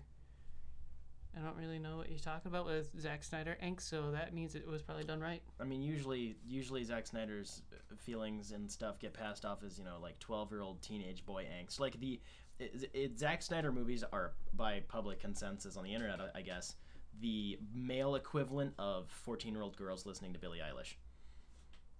That's I don't say I agree with that, but apparently that seems to be the, like the consensus of like, ha, it, you think it's deep because you're you're a child. Nah, I've never felt that. So Well, okay, I guess it's more like a Riverdale. Oof, that's rough. Now I'm interested. Have you been watching anything else? nope, that's it. We That- Or tied again. Wow, that's not good. Uh, Colin, you can suck it. Oh, I also saw oh, our main topic. oh, okay, yeah. It used that as a Yeah. point. So Which means we both have that point. So Colin still loses. yeah, that's how math works. Yes. so uh, we have our main topic. And I would like to start the segment off right here. Uh, I wrote this beautiful piece. It, I felt really inspired after watching our main topic. It reminded me of a, a story my father once told me about two bears that live in the theaters. I completely lost it because you were laughing. Whatever, wherever you're going, I concur. The good one represents love, puberty, and sexual confusion. The bad one, bad Kentucky accents, horror that isn't scary, and movies that are 90 minutes long and still feel boring. I might have those two backwards, but the point is, this movie made me wish I hi- was hibernating. Whew. I feel like I agree with all of your points to a lesser extent. Do you want to go first? No, you go first, because that's pretty much all I have written down. Dang. I will also read off my uh, my my letterboxd review for this one. Um, a stellar and diverse cast can't overcome minimal characterization and weak plotting. The effects are amazing and the setting is fairly well utilized, but the lack of direction between the YA-based story, horror setting, and comic book roots is very frustrating to say the least. Each scene felt solid and fleshed out with time to breathe, but overall it came off as too short for the dramatic payoff it tries to accomplish. So like scenes feel okay, but they're like nowhere near enough scenes. It's it feels really short and really long. See, I kind of want to add to that because, like, at the climax, when the scary monsters were start, we finally freaking see something that could be scary, and they're chasing them through the asylum or hospital or whatever the frig. Mm-hmm. It cuts to the bad guy trying to kill one of the main characters. I was like, it just got good. Show us the good stuff, not cut Yeah. it with freaking boring conversation. That I th- I think the editing is a, an interesting conversation point because a- it sounded like uh, obviously uh, the New Mutants, which did I actually say that that's what we're talking about? No, about? we're talking about the New Mutants. Yeah, uh, the New Mutants finally got released after Five pushbacks. yeah, which is I did my total of like freaking two and a half years since it was supposed to come out. Uh, pretty close, yeah. It got record. It got, I believe, filmed in early 2017, something Yep. like that. Um, dang, it, it's finally here. Um, some little note I did want to mention that the co-creator of most of these characters, the uh, artist end, uh, got credited incorrectly, and he's really pissed about that because he's like, "Hey, the movie wasn't total crap, but like you kind of whitewashed a few of these, and they're not great, and also you couldn't even spell check my name after like three years of sitting around waiting to release it." That's So funny. he officially disowned it. That kind of sucks. But uh, yeah, the the New Mutants, the uh, another wet fart for the X Men franchise to end on. This Yep. is the second wet fart instead of ending on the massive like explosion that was Logan, and you couldn't end there. You had to release two more poops, just two little pieces of crap. What was the other poop? Dark Phoenix. Ugh.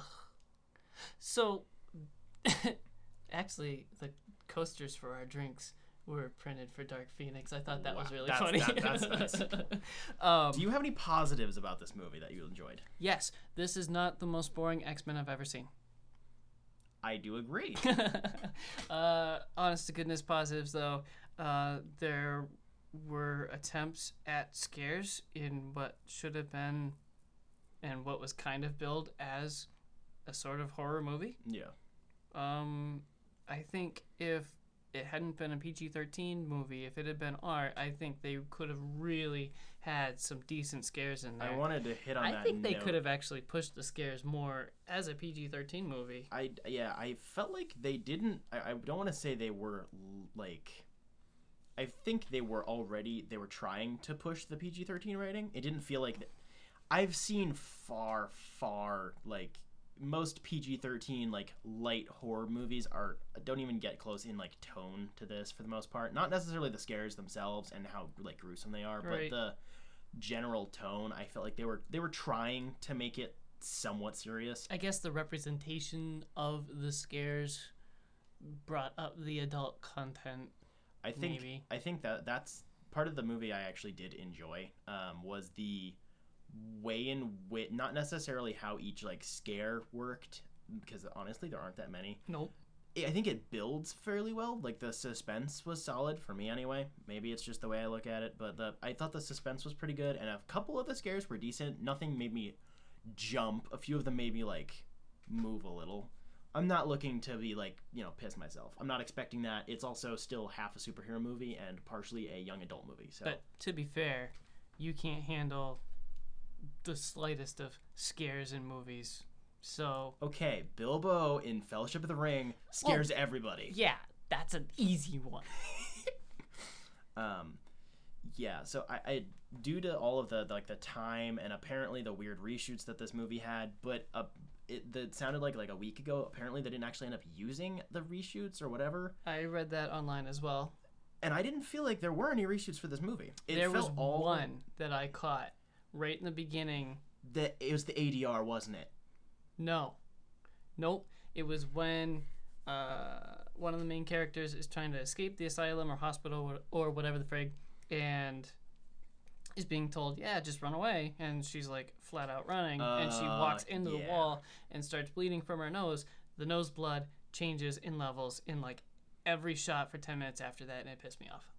I mean i remember the like you can see that she like wiped it and it kind of smeared across her cheek but i didn't There were notice smears, that. and then there were like bloodlines again, and then Huh. smears and bloodlines, and then sometimes I the bloodlines were shorter, that. and sometimes they were longer. i didn't notice that um So I think that was the only reshoot that I really caught, except maybe the chase scene the in the uh, beginning. the ori- but that like, just felt like green screen. honestly yeah like the the beginning the the first scene that got released Yep. like the which i'm pretty sure i talked about and Yep. colin didn't even know what the hell adr was I don't know that felt ADR is. stupidly adr heavy for a scene which the rest of the movie just because that i i wanted to keep an eye on it i didn't see a lot of adr most of it seemed to have been like caught in scene pretty well on screen but It that looked like- first scene with with her dad you her his lips were barely matching with what he was saying Oh, it was horrible hadn't caught that. Yeah, I was that thinking was of like when they were running through the woods, and it looks like a '70s movie where they're s- walking on a treadmill in front of like a. Ugh, it looks so bad. I don't remember that, but um, I think So that I bad. think that might that might have had to do with the fact of like the the background that was going on at the time with the uh, the thing. Yep. So that probably had something to do with it. But I Definitely. definitely get what you mean. Um, yeah, the editing. It feels like this could have been like potentially shot to be R-rated, and they didn't decide what they wanted to do. Yep. It gave me light Venom vibes in that way. Not Oh, in, yeah. not I think I honestly think this is a better movie than Venom, but in the terms of like you can it felt like they could have filmed more um, gruesome bits and they cut away from a lot of it to maintain the rating. I just wanted more action. There was so much talking that could have been cut, and it just felt like saying the same things over and over and over again. A bit. It, it just didn't go anywhere. It felt like we were going in circles. And then when the action finally start, they kept cutting in those Yeah. same conversations, or like That's true. the bad guy saying, monologuing basically. I Thank yeah, you, Incredibles. And it's like we already know what you're doing I yeah, I for think 20 minutes. I think that the third act that you're talking about, I definitely feel that. I think the first two acts, at least for me, I thought I was okay with it out having a lot of action. I didn't Right. that was that didn't bother me, But I can allow a movie to build in the first Yeah, two I acts, thought but that's what I meant. I've- has to be good. right. And I think the the end fight itself I did kind of like, but it did feel a little short. Not in the sense of like being like they cut it up. It just felt like they didn't want to overkeep like overstay the welcome of like big third act battle with big CGI monster. So it feels like they made it intentionally a lot shorter than it needed than like it could have been. So I appreciated that in that sense and they definitely tried to be conservative with the amount of special effects that they used for the most part. Which is good. I uh, the I actually quite like the special effects. A couple of them didn't look super great to me, but most of them I really did like.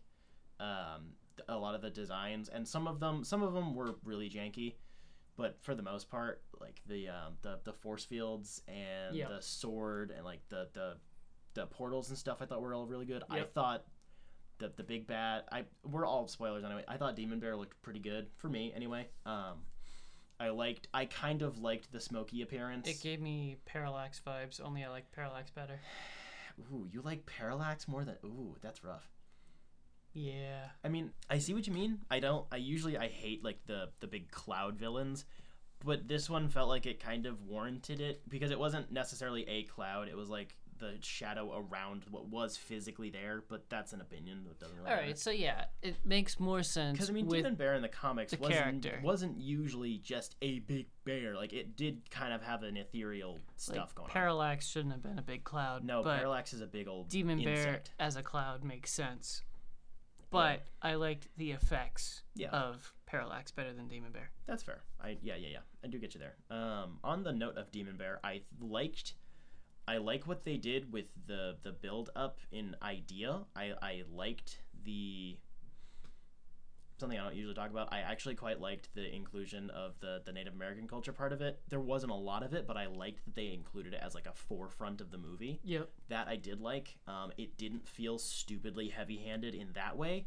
But the build up to what every single nerd knows, even if you've never touched a New Mutants book in your life, you can hear it. It sounds like a giant bear. It's a giant bear. Everybody knows it's a giant bear. So that build up felt really, really heavy handed in that way. I had no idea. What? What? You didn't realize that the thing chasing her, making snorting sounds and running, is a bear. I mean, I had, had an idea, yeah, no, but wow, wow. Wow. Maybe I'm just weird. wow. that that part just felt a bit heavy-handed to me but i did like how it was tied in but the voiceover about the, the two internal bears you're totally right oh my gosh that's so bad It starts and ends with the voiceover. and it's the only voiceover in the movie and it's pretty much the same line both times. yeah it's like i don't hate voiceover. I think voiceover can be used well but it's nowhere else in the movie. Those two sections at the beginning and the end are the only times where we see exclusively quote unquote from her perspective.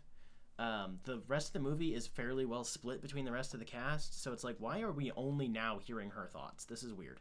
So I was fine with it in the beginning, but near the end, I'm like, all right, it's over. I can finally go home. And then she starts giving the line again, and I was like, are you kidding me? i actually i had the opposite experience i i knew it was in the beginning of the movie but i felt like the beginning That's of the movie you was watched the first two minutes. I felt like that that's Cheater! that's the more pretentious part. Like the end is it's still heavy-handed, but I felt like that at least worked for my liking more. In the beginning, it's like, and we're starting with pretentious voiceover. Great.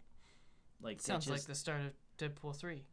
Starting with pretentious voiceover. uh, yeah. But um, actually, good segue. Uh, what did you think about the X Men tie-ins? There was actually more in this movie than I was expecting. So my, I went and saw this with my dad, and he was asking me what this movie was supposed to be. Does is it supposed to be the characters at the end of Logan? I'm like, I didn't think there was any involvement.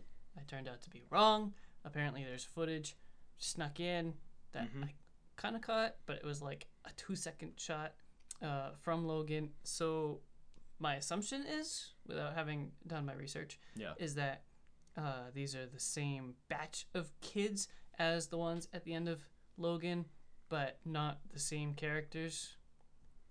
Am I? That I mean, you could probably make that. an argument that way. I saw it more as the um, there's no there's no reference to any sort of dates or anything like that in this movie, Right. which I I did like. Um, but I because it's it's it's the Essex Corporation, which was a- actually a bit of a reveal. Um, I liked that reveal, even though I that's what I thought it was gonna be. I didn't know what that was. Oh, um, I really really really really really like Logan. Please Um, explain. Uh, the Essex Corporation is the corporation that made uh, X23 and that other batch of mutants, tho- those mutant kids in Logan. Um, yeah, so I guess I haven't seen Logan enough. Three isn't enough. it's a minor detail you can miss. It's like it's the name of the company, but it's the same corporation, and it would uh, one would assume it takes place well after um, Logan because like this facility is so much smaller, and it's only the one employee running this entire facility which because That like the whole thing was basically destroyed in Logan or most of it That seemed to have the Deadpool effect of like when he goes to uh, the mansion and there's only two X Men there. yeah It seemed like yeah no no no I- that the yeah. company couldn't afford any more doctors or anything. Yeah, I yeah, I did like the um the fact that they didn't they weren't stupidly on the nose about the fact that she's actually a mutant.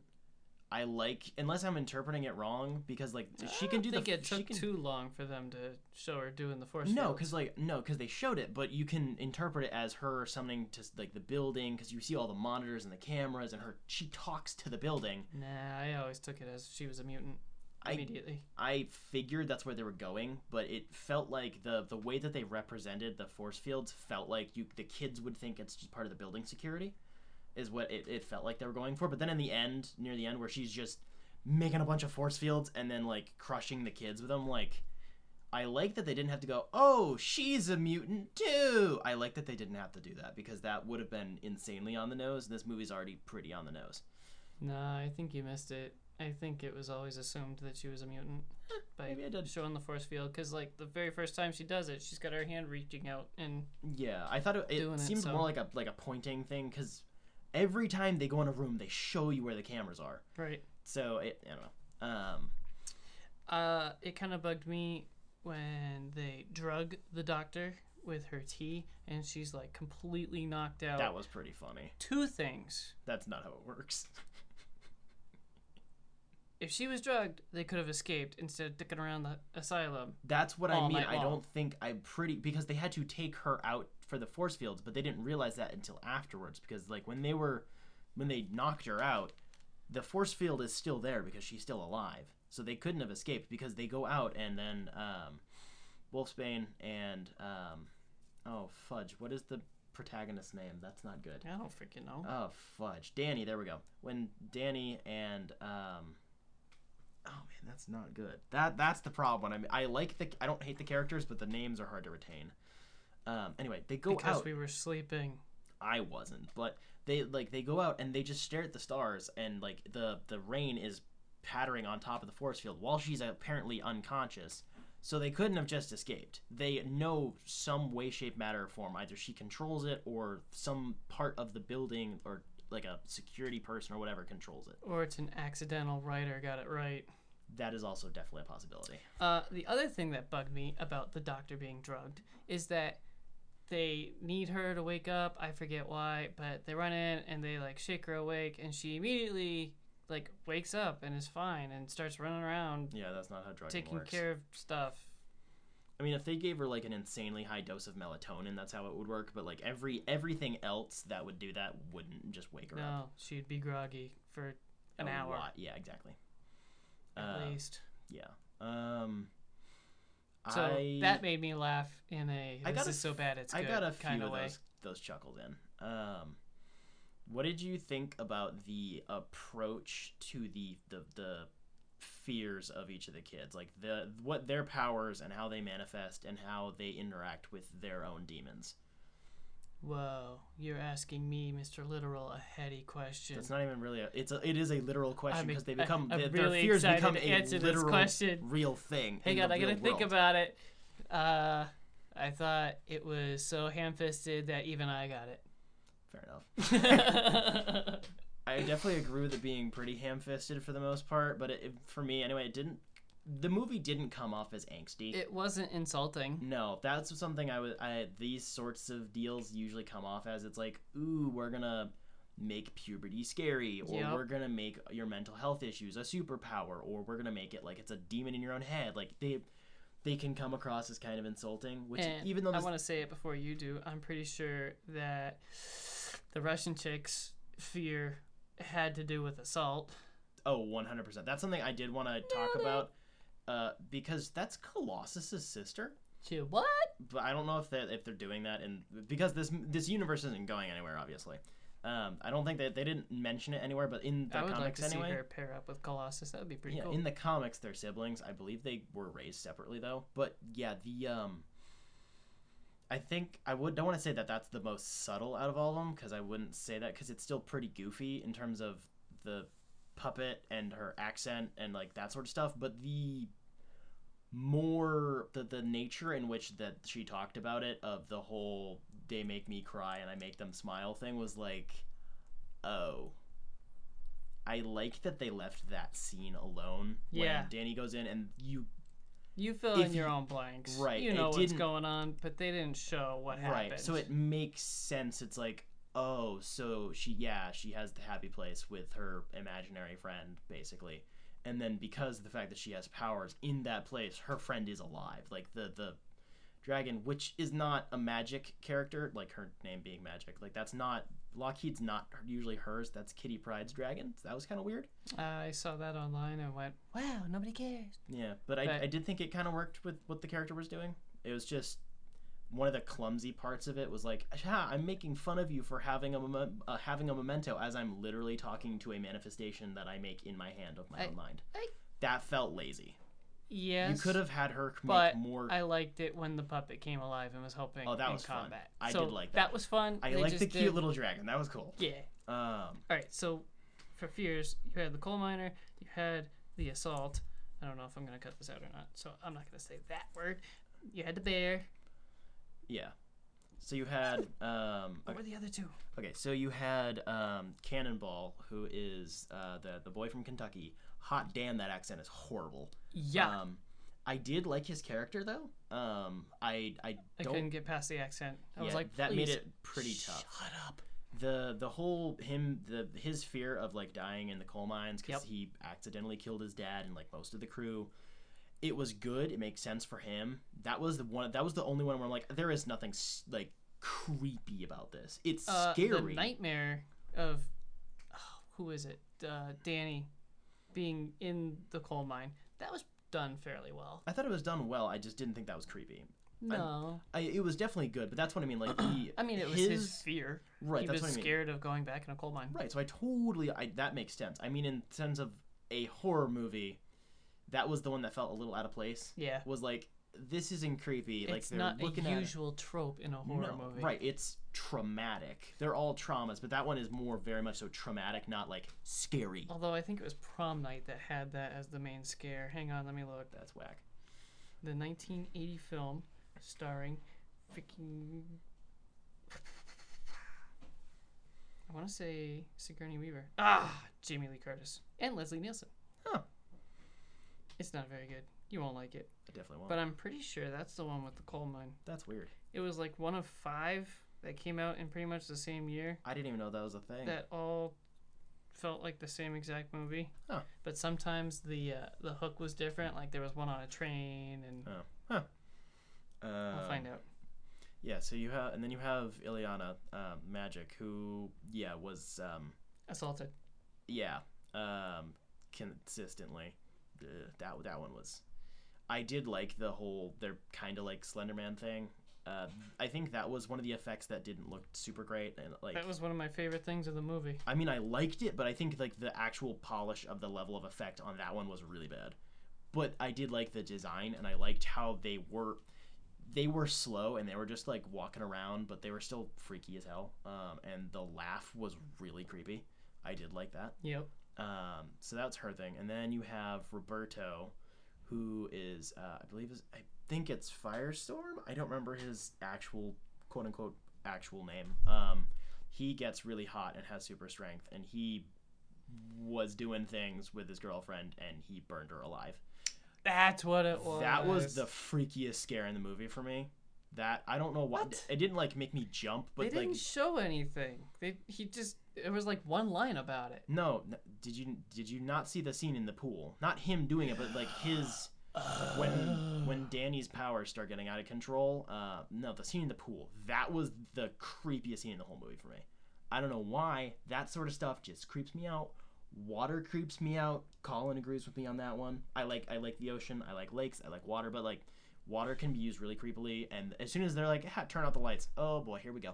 I was wrong. It isn't prom night. It's My Bloody Valentine in 1981. Oh, oh yeah, yeah, yeah. I know what you're talking about now. Um, yeah. So, So, I so close. I liked um, I I did kind of like that one. I like how he didn't talk about it, and I liked how his bravado was a facade. Obviously, like for that experience, I thought that was pretty well done.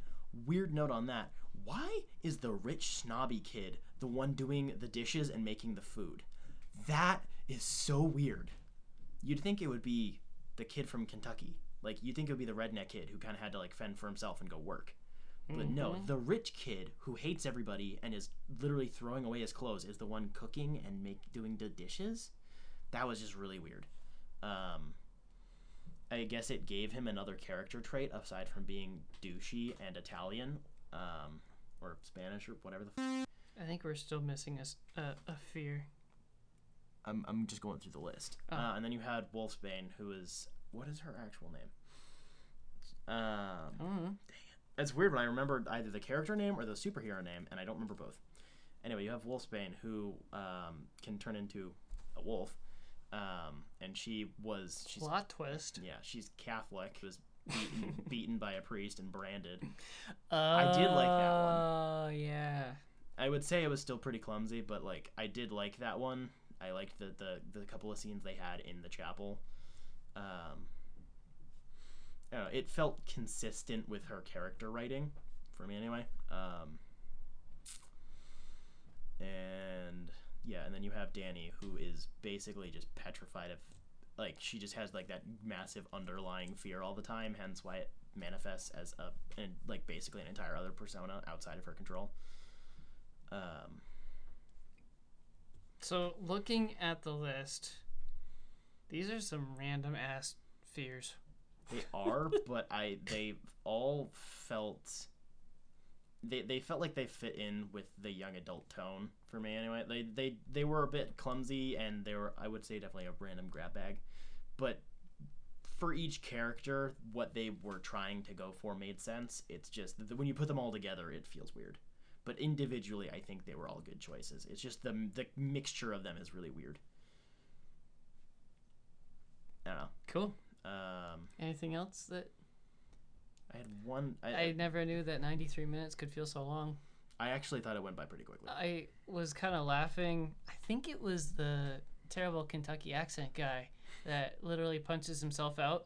He just like fist across the face and he falls to the floor. Yeah. I started laughing because that was pretty much what I was doing in the theater, just trying to stay awake. Like, Wow. oh please. Dang, that My showing was at 6:30 at night. and your bedtime is like seven forty-five. Yeah, but the movie ended at 7:30. Yeah. Um. Yeah, that I I still liked his character. Like I said, I think the scares in on his end weren't very scary, but I did like his character, like that constant like self guilt standoffishness. I just thought that was kind of well done. Um, but yeah, my my I I did actually like this movie. I'm talking a lot of trash. I don't think it's amazing. I would say it's decent. Will you buy it on Blu-ray? That's a good question. I think I, I might because it's in. I'd say it's the upper echelon of the quote unquote bad X Men movies. Will you buy it on DVD instead? No, I will buy it on Blu-ray. Dang. I think that's a good uh, a way of separating how good this or bad this movie was. That's true. Um, that yeah, that's that's not a bad scale. I don't think I would rewatch it. I don't think I'd rewatch it that much, and it's certainly not amazing. Like I said, I think it's really the the fact that it's trying to go in three different directions that really makes all of them feel undercooked.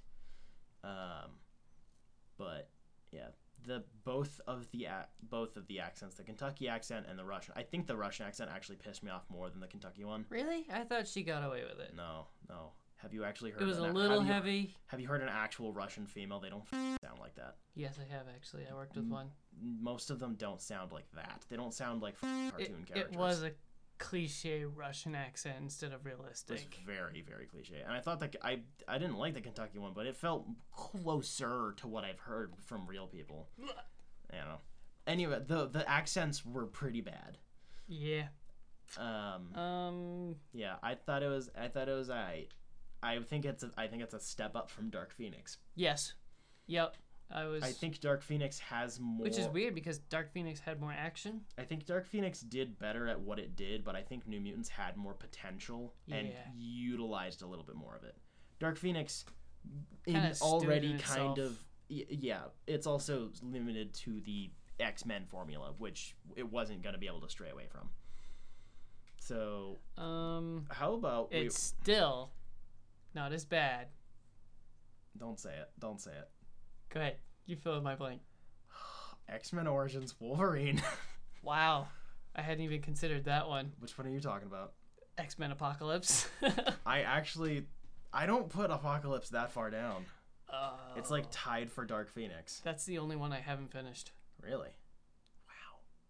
We should, since we have some I've time, watched- we need to. We're gonna do a, a definitive ranking of all Oh of my the Fox gosh. X Men movies. Why do we hate ourselves? Because I do. I've finished X Men Origins twice. I have watched it way more than I should. That's a guilty pleasure movie. One hundred percent guilty pleasure movie. I was also like nine when I saw it, and I was super into it until I was like fourteen. and then realized how much, how wrong it was. Also, So I, I kind of with- watched that one because it has Gambit in it. We need our freaking Gambit movie. I really already. would have liked that Channing Tatum Gambit movie. They were about they were literally about to start filming. I really would have liked that. so th- we're gonna go with we're gonna go with three. So we're not gonna do a definitive ranking because that takes time and we have to think about it. Let's be on our feet. You have we have we have really good X Men movies. We have okayish to like good, and we have the bad ones. Just three categories. What do you think about the first X Men movie? I think it's been too long since I've watched most of these. I think we should come back next week. Fine. Fine. Or maybe in a month when we can all. Colin, I, Do mean, our I don't even think Colin has even watched half of these. oh my gosh. Uh, I know that I have a very unpopular opinion. oh, oh, on what? What is it? Days of Future Past is one of my favorite X Men movies. What the f- is wrong with you? That's like the general consensus by most people. Most people really like it. really? Yeah. I thought it was one of the more hated ones by the No. internet gods. no, I don't like it. But mo- no, most of the most people that I've seen and most of the ratings and reviews on most aggregate sites are very positive. I really don't like it. Wolverine Origins is in its own box over in the corner with That's so the guilty. bad it's good. That's the guilty pleasure box. It's so bad it's good. Yeah. But we're, we can't put any more X Men movies in that box. No, that's the X Men Origins Wolverine box. Yeah. The X hyphen men colon origins colon Wolverine box. It's a very big box for that big ass title. Subtitle, so bad it's good.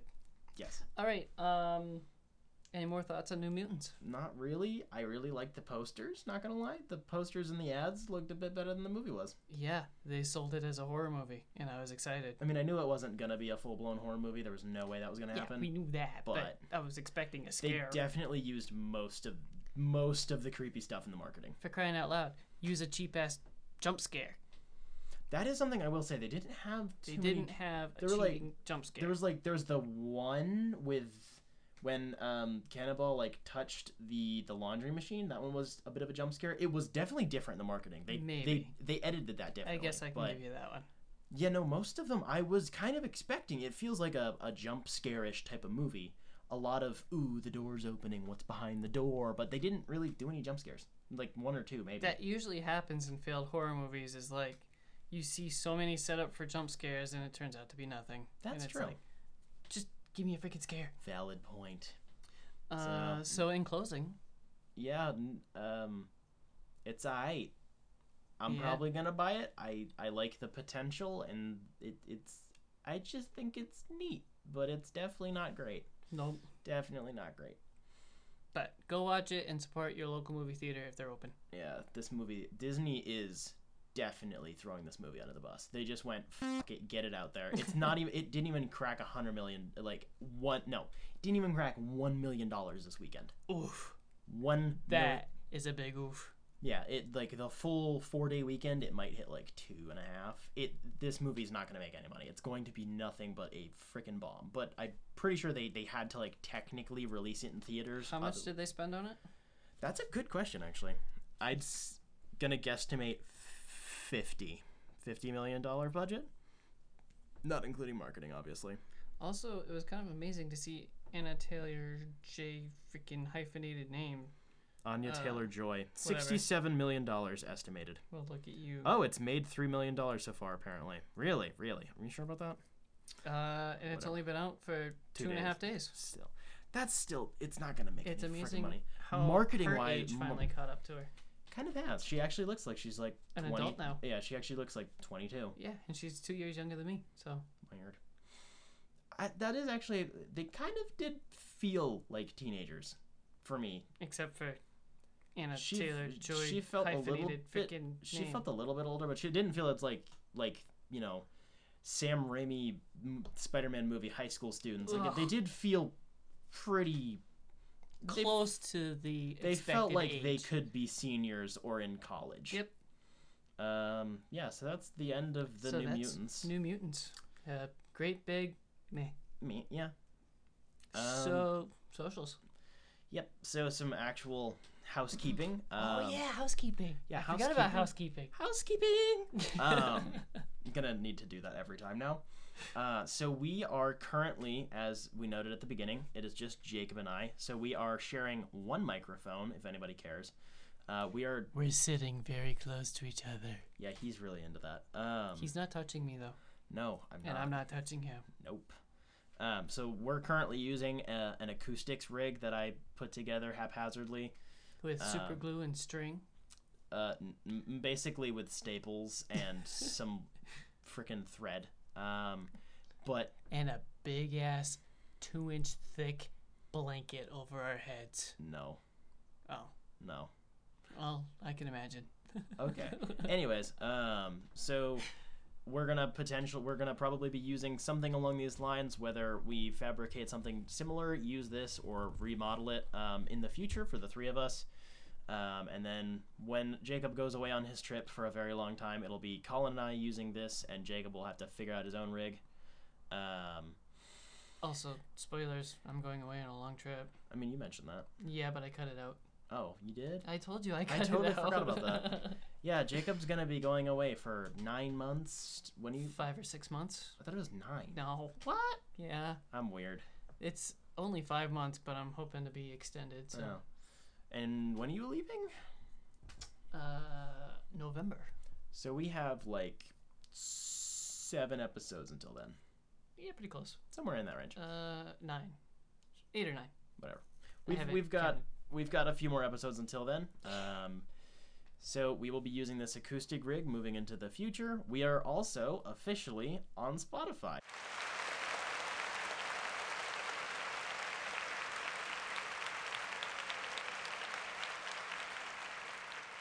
So you can find us on uh, YouTube, where we do have videos of all of our podcasts, uh, and we are on Spotify. I am currently in the process of getting us onto Apple Music. It is a little bit of a headache, not gonna lie. Apple is uh, pretty dumb. Uh, so I would like to take this time to complain about an Apple having an Apple account because I've sworn for years that it is more secure than my bank account and my Steam account. And Steam, you have to have a freaking fingerprint to log in. That is very true. So Apple, calm down. Yeah, they they do a bit of an overkill on the security, um, and there are like 15 different types of accounts that they have. It's really annoying. That's weird. Yeah, that's what it's being so painful for me to get through all of it. Um, so. How about Google Podcasts? Uh, I that's a good question. I will also submit for Google Podcasts uh, and um, Amazon Podcasts as well while I'm there. So whenever we get live on a different service, we will update you guys. Uh, for the two people who are listening, uh, and Colin. No, we're just lying. Colin's not going to listen to us when he's not here. How about Anchor? No, goodness no. How about Are you just going to list off every service in existence? I was going to. oh, goodness. Okay, so we you can also you can listen to us on Podbean. That is our hosting service. You can you can download their app and just listen right on there. Uh, that and was then my next one. yeah, and then they publish us into Spotify and hopefully Apple Music, and we're probably just gonna stay with those two as well as YouTube. Um, and Because really, nobody else uses. not really no, None of the other services are, you know, used by anybody. not It's much. I mean, even Spotify. even Apple, and Mu- right, and even Apple Music. A lot of people on Apple devices still use Spotify. Like Really? Colin, he has Apple devices, but he uses Spotify, even though they're nearly the same thing. That's because Colin's special. Colin is definitely special. Um, so that is in the works. We, as uh, mentioned last podcast, but to be very clear, we are officially weekly. So whenever you listen to each podcast, it has been roughly one week since we recorded. So please forgive us if there is new news. Uh, we're not supposed. We're not trying to be the most up to date. We're trying to be thorough. Um, Like Henry David Thoreau. Yep. So we are, uploading weekly, and that is going to be staying like that uh, forever until all three of us are dead. Or we quit because we keep our three listeners for lifetime. I mean, or if we just like get so pissed and we kill each other. Or Colin happen. gets married and Ew. and Jody has a kid and I was trying to make a Summer of '69 reference, but Goodness. Alrighty, uh, that is about all we have for housekeeping. So we are weekly. We're on Spotify. Nice and simple. Um, I'm here to complicate things. Anything else? yes. oh, Uh, how to contact us? Yeah, I was about to plug the social. So you can follow us on Instagram and Facebook, as well as Twitter, or send us an email at dimecomicbros at gmail.com. Uh, we do, meaning me, I handle all the social stuff, uh, post some different teasers of what our upcoming topics are going to be, as well as some behind the scenes photos uh, when we're, we are recording, uh, as well as links to all of the new podcasts when they get uploaded. So maybe maybe give us a follow and uh, maybe send us an email if you're really bored. I want to hear your hate mail. Please hate on me. Anything Yeah, else? That that's it. That's it. That's all I've got. So I don't have a closing joke. Colin. My father told me once that there Oh. are two bears.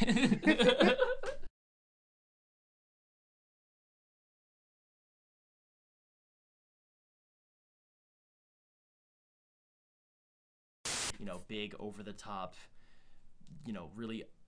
What do you? Nothing. Are you on IMDb? yes.